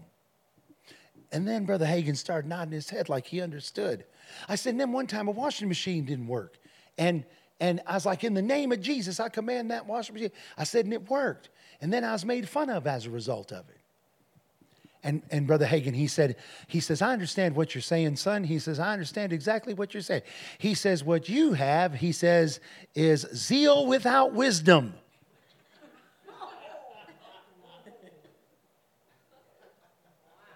he says, what you're talking about is not faith at all. He says, You just have a whole lot of zeal and want to see God do that. He says, Many of my students that come to Rhema, when they show up, they're in the same state of mind and, and they're in the same way. He said, But you know, we work that right out of them as we teach them the Word of God and we get them over there and really applying Bible faith and doing things according to. I just kind of, Richard, in fact, Richard Hogue, Richard Hogue, he stood there with me. And as Brother Hagin started talking, he reached his arm around me, started patting me on the back. and, and, I, and I stood there. And of course, that camera's right in my face. And they keep going back between me and Brother Hagin. And, and, and, uh, he, he, and he says, he says, oh, it's all right, man. He said, he said, uh, don't let the old man, uh, don't let the old man hurt your feelings. That's what Richard Hogue told me. He pulled the mic away. He says, and, and so I sat down and I licked my wounds all the way home. I was so glad that I got roasted by Brother Hagin. Listen, I'll tell you, I felt so honored that it was Brother Hagin that roasted me. You know, and I asked people when I got to church, I said, Did y'all see I got to ask Brother Hagin a question? They're like, Yeah, we saw. but I was excited about it. I was like Mike Wazowski, I was on TV. but you know, if you're going to get rebuked, get rebuked by Brother Hagin. Listen, I, I, I, went for the, I shot for the moon, baby. If I was going to get rebuked, I was going to get rebuked by the best of them. Amen. Amen. Oh, yeah, Carolyn. um, I don't want to ask my question now. um, all this, um, so moving forward, how do we, I guess, begin to pray and ask the Lord to, um, now this is if you already know what you're called to Okay. and you haven't felt like you've entered in. How how do you um what do you need to pray like and and then determining the measure of that like i feel like it needs to be now fine-tuned or really focused in on as a result of um, learning tonight these two days Yeah, most of most if you if you if you have heard the call of God, you're you're fully persuaded of it, and you're called to some sort of ministry gift, and you don't feel like you've entered into that that gifting. Much much of that has to do. And I'll be I'll just be like what Brother Hagin would have been with me, like that, like he was with me that day. I thought what I was doing was I was exercising faith, and sometimes we go through exercises that aren't really faith. It's where we're pushing buttons and pull. It's like being at the casino. We just keep pushing buttons, pulling levers, and we're just hoping to hear ding, ding, ding, ding, ding, ding, ding, ding, Right. ding. You know, we, we want to hit the jackpot. And so we we figure the more buttons, because because this is this is casino thinking. The more buttons you push and the more levers you pull, the better your chances are. And then you don't really want to move off that machine. Now we're not going to tell who goes to the casino around here. I was like, yeah, you people. I mean, people be guarding them machines too, you know. And there be people asking people permission once they've walked off a machine. Is it all right if I go over there? Because some, because they might have left, but they didn't really leave. I might be be people fighting in them casinos. But anyhow, um, if you've not if you've not yet realized or entered in then a lot of, a lot of what needs to a lot of what needs to happen is there needs to be a development of uh, things in your life. There are things in your life that need to develop along with your understanding that you have a gift from God all right? So one of the things that had to develop in me was my character. I had to develop my character had to develop. I had to uh, I had to uh, I had to uh, get away from things that um, brought my character into question. Annie and I had to act a certain way when we were dating, a way we didn't want to act. We thought it was foolish because we were young. We thought it was stupid, but it was really it was really wisdom. Uh, we needed to we needed to make sure that we maintained a level of decorum we needed to be above the bar in the way that we were in our relationship um, so that no one could bring into question our character and say that we were into because i mean i'm a preacher. I'm behind the pulpit doing ministry. Some people are like well, ain't none of their business. Well it is.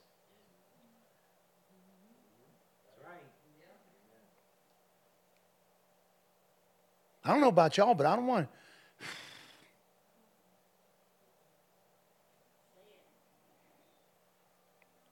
anyway. Yeah we want to be careful. You know we want to be careful. So um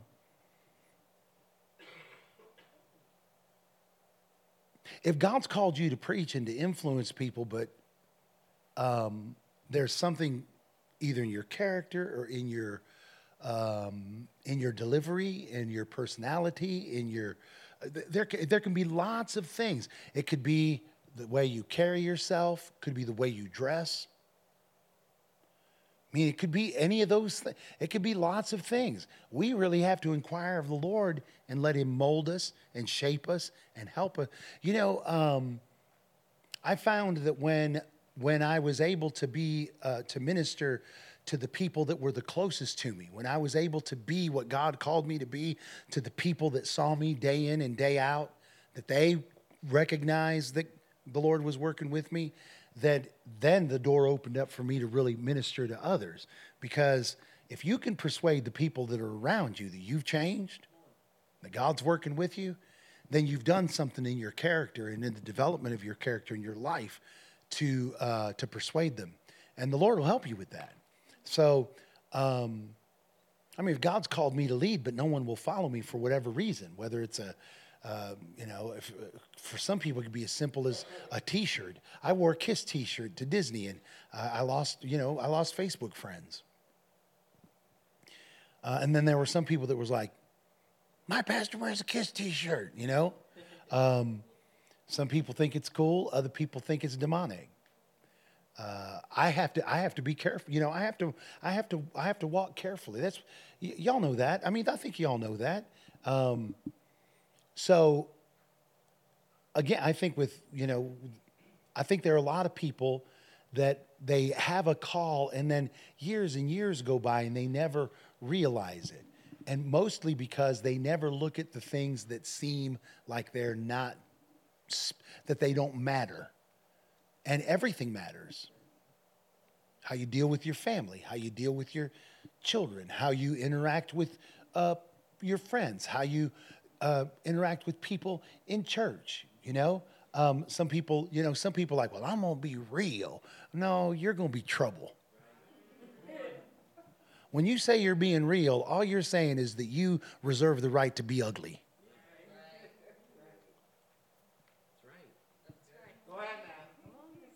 What are you saying when you say you want to? Well, I'm, I'm just being real. Now, you're giving yourself permission to be ugly. That's what you're doing. Being real is something that, you know what? We don't want to see the real you, that, the real old you. We want to see the real new you. Amen. Amen. And you know what? Sometimes to see the real new me, I can't uh, approach people the way that I'm feeling. Yeah, y'all know how many times y'all have rolled up to me in a difficult situation, in a time when some of y'all have come up to me to talk about things, and, and in my mind, I was thinking, if you knew how, if you knew how petty this was in comparison to what I'm dealing with over here, we wouldn't even be having this conversation. But you know what? That, that might be something that might be going through my mind, but I have to have the mind of Christ. And you know what the mind of Christ says? Whatever it is that you need.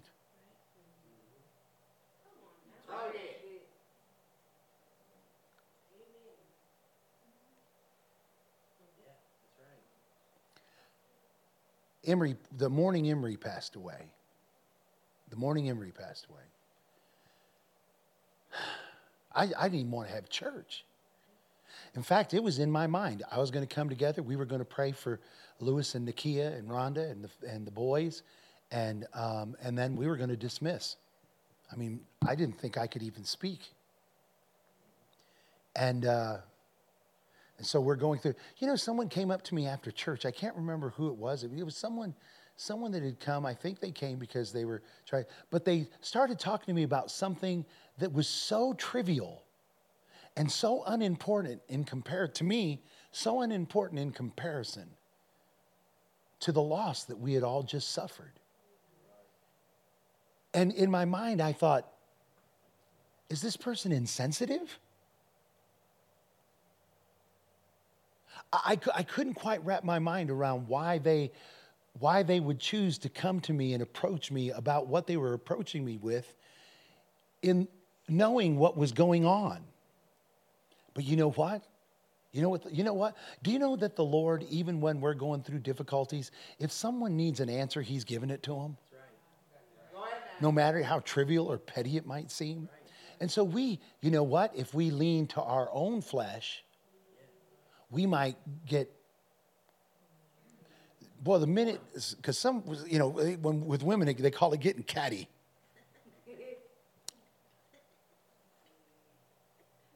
With men we can sometimes become uh, we can be short and condescending. Right? That, that affects whether you can do ministry or not that affects whether God's going to take you out and, and put you behind a pulpit in a church where, where, where, in a, where, where you're ministering and say that that's your ministry, you're in a pulpit ministry. Uh, as soon as that meeting is over with, you're about to be inundated and mobbed by about 75 or 80 people, and all of them are going to have different things at different levels that they're going to bombard you with. And some of it you're going to think is trivial and foolish. You're going to be hungry, but you can't Listen, you can go ahead and be hungry, but you can't be hangry. Because if you're going to be hangry, you know what? The Lord'd rather not send you than have you get hangry with his people. So you know what? We make adjustments. We make adjustments. That's what we do. Y'all ain't getting this at Bible school. Y'all ain't getting this in Bible school. But you know what? That is that's that's the stuff that I think keeps people from entering into their the fullness of their anointing, the, the fullness of their calling, is that they have these things that they just leave loose in their life. Tardiness. Um, when, when you're when you're late, when you, when people don't understand that, and people won't say this, I won't say this to you, but when people are late coming to see me, I it's disrespectful. You, you, you have no respect for people's time. It, it's, you, you have to have respect for me. Am I tardy? Am I late? Every now and again, y'all know, every now and again, I'll roll in late. Cherie knows better than anybody. Um, but you know what I'm thinking when I'm late? I've got to be more respectful of people's time. This is important. This is going to reflect on how people look at me, how, how they receive from me, whether they receive from me or not. You know?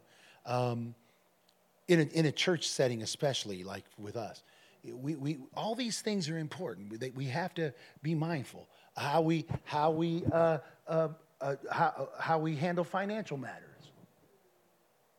Do we handle our money right?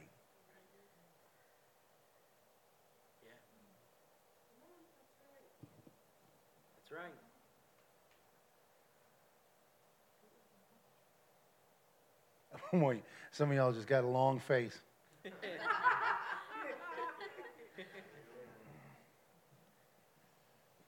Do we, uh, amen.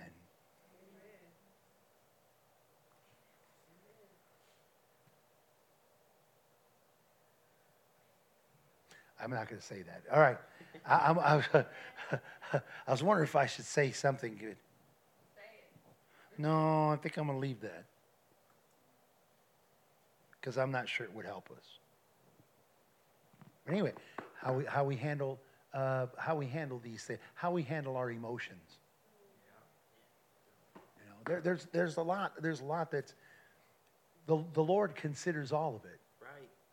because you represent Him. That's right. Yeah. Go ahead now. Some people ask me, they Pastor, why uh, why can't I preach? Why can't I preach so much? Well, you got to be a good representation for the Lord, and on top of that, you're representing me in this church. Right. Some people want to, they're like, I want an opportunity to share. You don't even know what we believe yet. Come on. Go ahead now. Some, some been here a long time, don't even know what we believe yet. Right. I've had a fella, he, he'd love to preach. I'd love for him to preach. Been a part of our church for many, many years. Still here. I wish he was here tonight. This see, if he'd be here tonight, you know, that would increase his chances of being able to preach. That's right. But he doesn't come to stuff like that. And I love him. And if he's listening, maybe he'll know who he is. But I would. He, I I think he'd be. A, he'd probably be a pretty good preacher. But I don't want him getting up here and then stomping all over stuff I've said Right. Go ahead now. Because he doesn't know where we're at and what it is that we're, you know, the direction we're going. He might get up and be like, "Y'all need to listen to so and so. Get on, follow them on Facebook, follow them on every, follow." You, I just told everybody to unfollow everybody. Why are you saying that? Right. You know, it's like you you're not here enough to even know. So, how you handle yourself is extremely important. It could mean your success, or it could mean the prolonging of the launching out of what God wants you to do. Uh, man, we've, we've gone a long time. I, I, I didn't intend to go this long. I think Jasmine had a question, but uh, let's, let's have one question from Jasmine, then we'll be done. Is that, is that okay? Jas- uh, Jasmine, you're so disciplined waiting on the microphone. Look at you.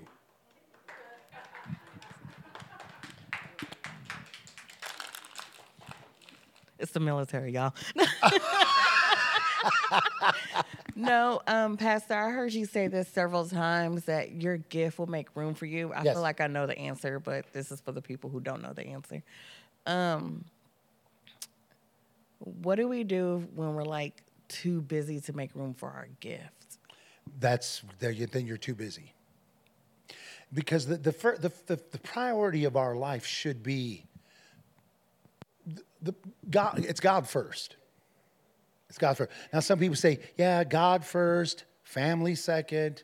Uh, what is it? What does they say? God first, family second. Well, that's family. God, family, church, no, ministry, then church or something like that. Anyway,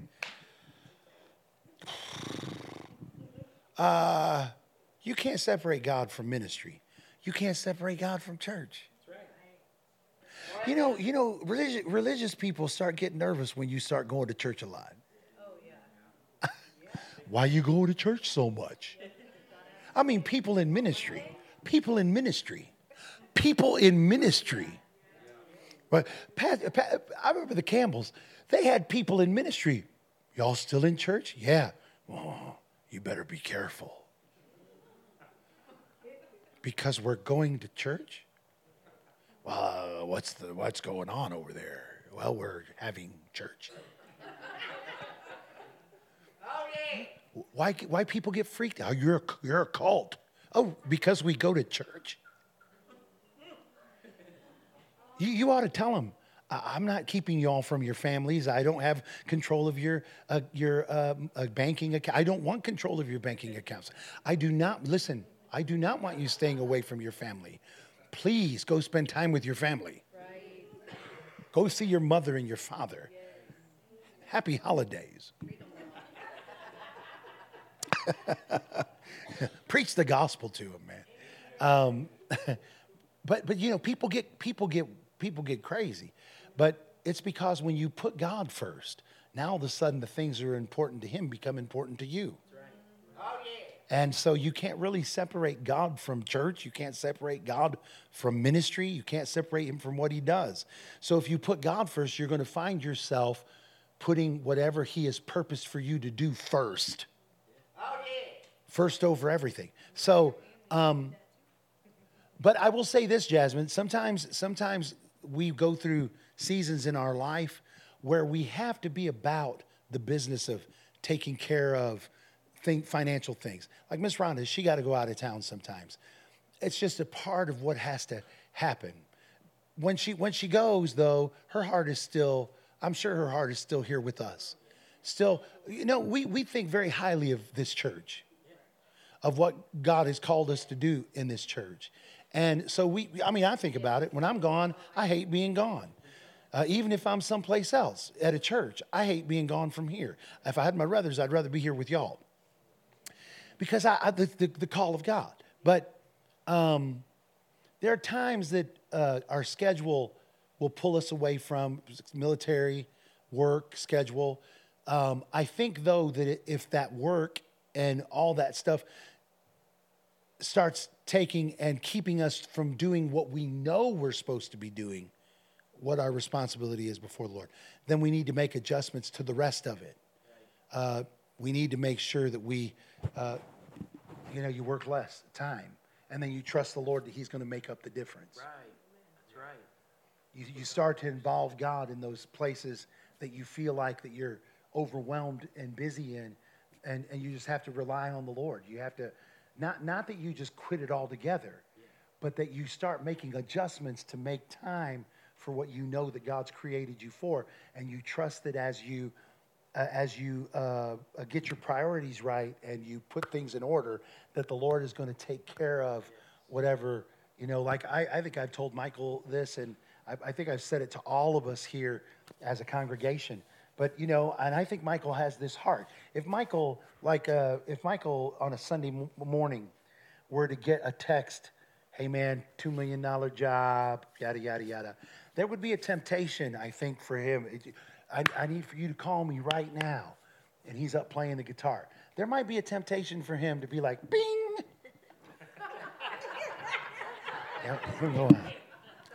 I think Michael has has enough of the spirit working in him, and I'm I'm positive of this. That I'm pretty sure that he would be like, Lord, this two million dollar job can wait till we're done here. This is this is us.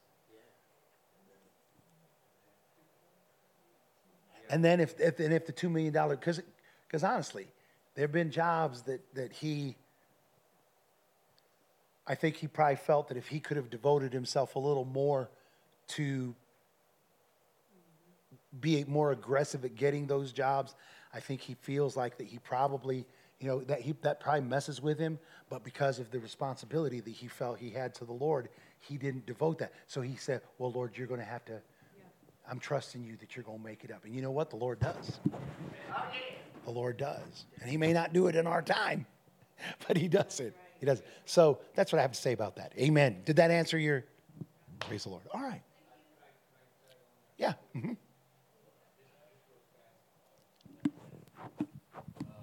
and uh, I don't know if it'll help you or not, but there was a time when Pastor Ziggy asked me on a January 2017. He was like, "Hey, um, can you lead the worship team?" And I had already committed because I understand your commitment. You have commitments, you know, with your career and stuff, and then military. But um, I had already committed to a lease in Colorado on a shop for th- three years and um, I was still committed to things in San Antonio, working there, and um, it. I don't know what it was, but immediately in my heart, I was like, "Yeah, it's it's a priority." In you know, I didn't understand what was coming, uh, um, but you know, uh, or the the how hard you know it would be. I mean, it was hard, but I didn't understand that, and so I immediately I was like, yeah. I said, um, I said, I'm I'll do my best, you know, um, with what I can do, and I, um, I was in my heart praying and hoping that I could make it every Sunday and um, you know be here. And I don't think when I look back, I don't think, man, I, I, there's things I could have done better. But in my heart, I was like, I'm going to do my best to do it. And I got it from everywhere. You know, I got it from everywhere. And, you know, every Friday morning, I was already working in Colorado. So, and I was driving at that time. I wasn't flying to Cirrus. So every Friday morning, six in the morning, drive back home. Every Monday, 5 a.m., drive to Colorado. And, and that's when we were Sunday nights, you know, and, and, and uh, we weren't Sunday mornings. And we did that for months, months and months.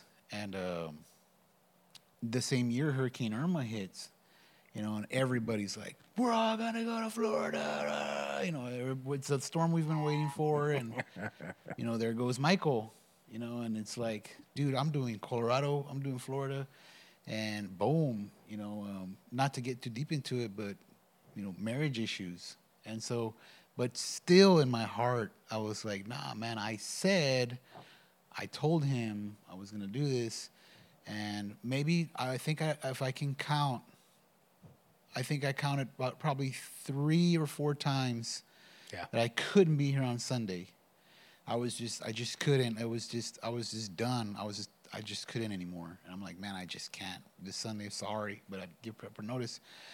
And it, it was, it, it sucked big time in a sense when you, when you know, and, and, and those things. But I didn't, um, I don't know what it was. I just knew that, um, I just knew I had to, I had to do what I felt at least to help within that time period, you know, and and um, and it was tough. And then I thought I was getting a relief. 2018 Hurricane Michael hits, Category Five hurricane, and so then there we go again, and it's it, it never stops, you know, and still in my heart to this day, I think uh, we.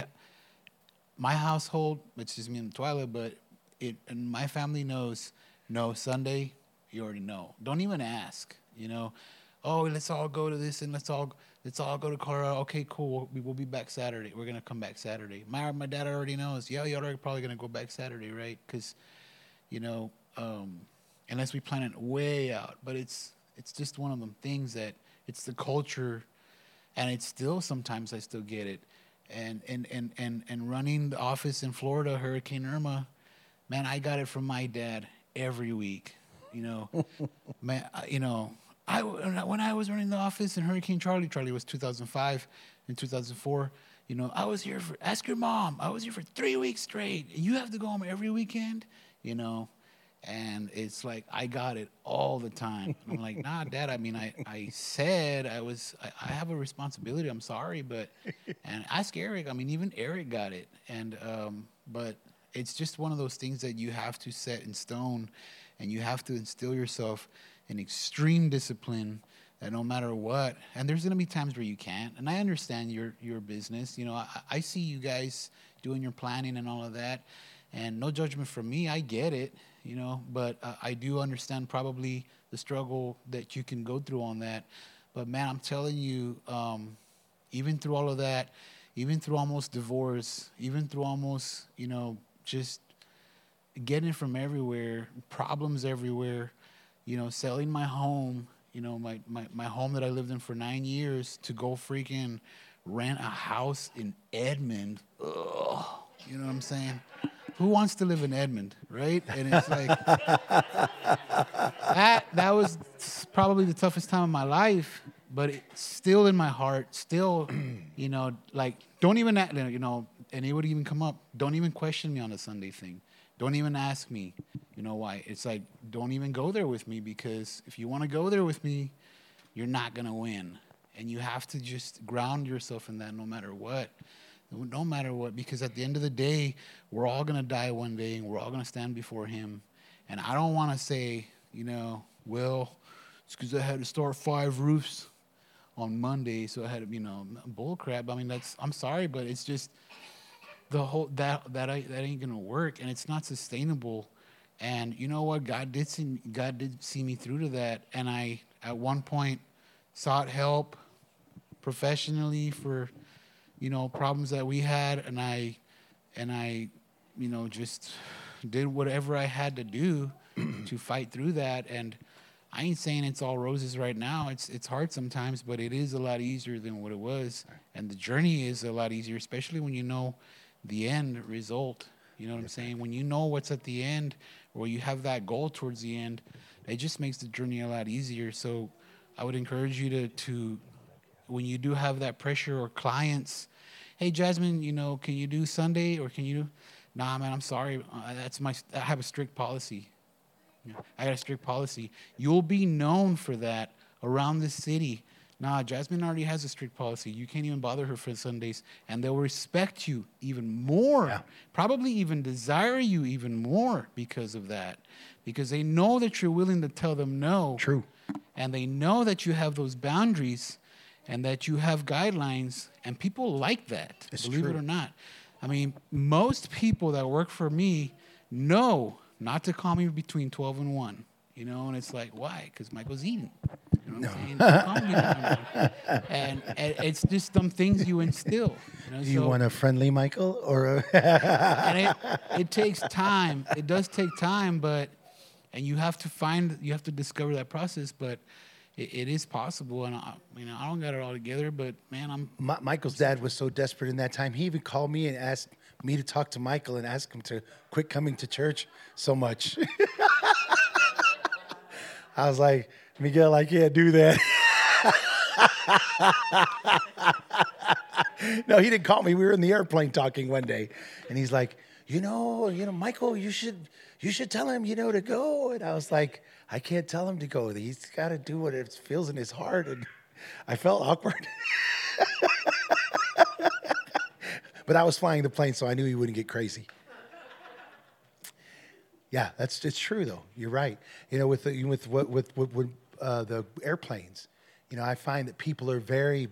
Uh, they know I'm a they know I'm a pastor because they check my profile on Facebook and stuff, and so they know I'm a preacher. They know I'm a minister, and so they know that what I'm doing with airplanes is not. Uh, Gabe calls it our side gig. You know, it's not what we do. You know, it's just what we. You know, it's one of those things that we do on the side.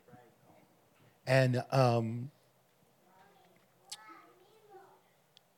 you know what happens is, is they say, uh, at your convenience. I mean, at your, whatever's convenient for you. Go ahead now. And, and then they're willing to pay you more because you're a person of integrity. And they're like, I, I talk with some people about price. They're like, I don't care what it costs. I just want it done right. And take as long as you need to. That's right. At, at, at your, at your, I never have nobody tell me that. There's like at your convenience. You do it however, however you got to do it. And you know what? That's what we do. So, all right, y'all. Shh. Hallelujah. You know, I pray for us. I pray for a stirring up of the Spirit in you tonight in the name of Jesus. That the Holy Ghost will continue to stir you up and to make you ready and to prepare you uh, for the anointing and the call. Shedebo rose gadabana, tana frededa barasokolo. In the name of Jesus. Selfede. Tomorrow we're going to spend a little more time. I'm going to pray for some of y'all. But uh, we'll spend a little more time in prayer with one another tomorrow. But listen, I love you guys. And uh, as you go out of here, go in his presence. I appreciate you. I know we went uh, longer than expected, but I think was probably good. Amen. So, um, Pastors Campbell, thank you for coming tonight. It was so great to see you. We love you guys with all of our hearts. You guys are family. Tara, you know I love you. but I appreciate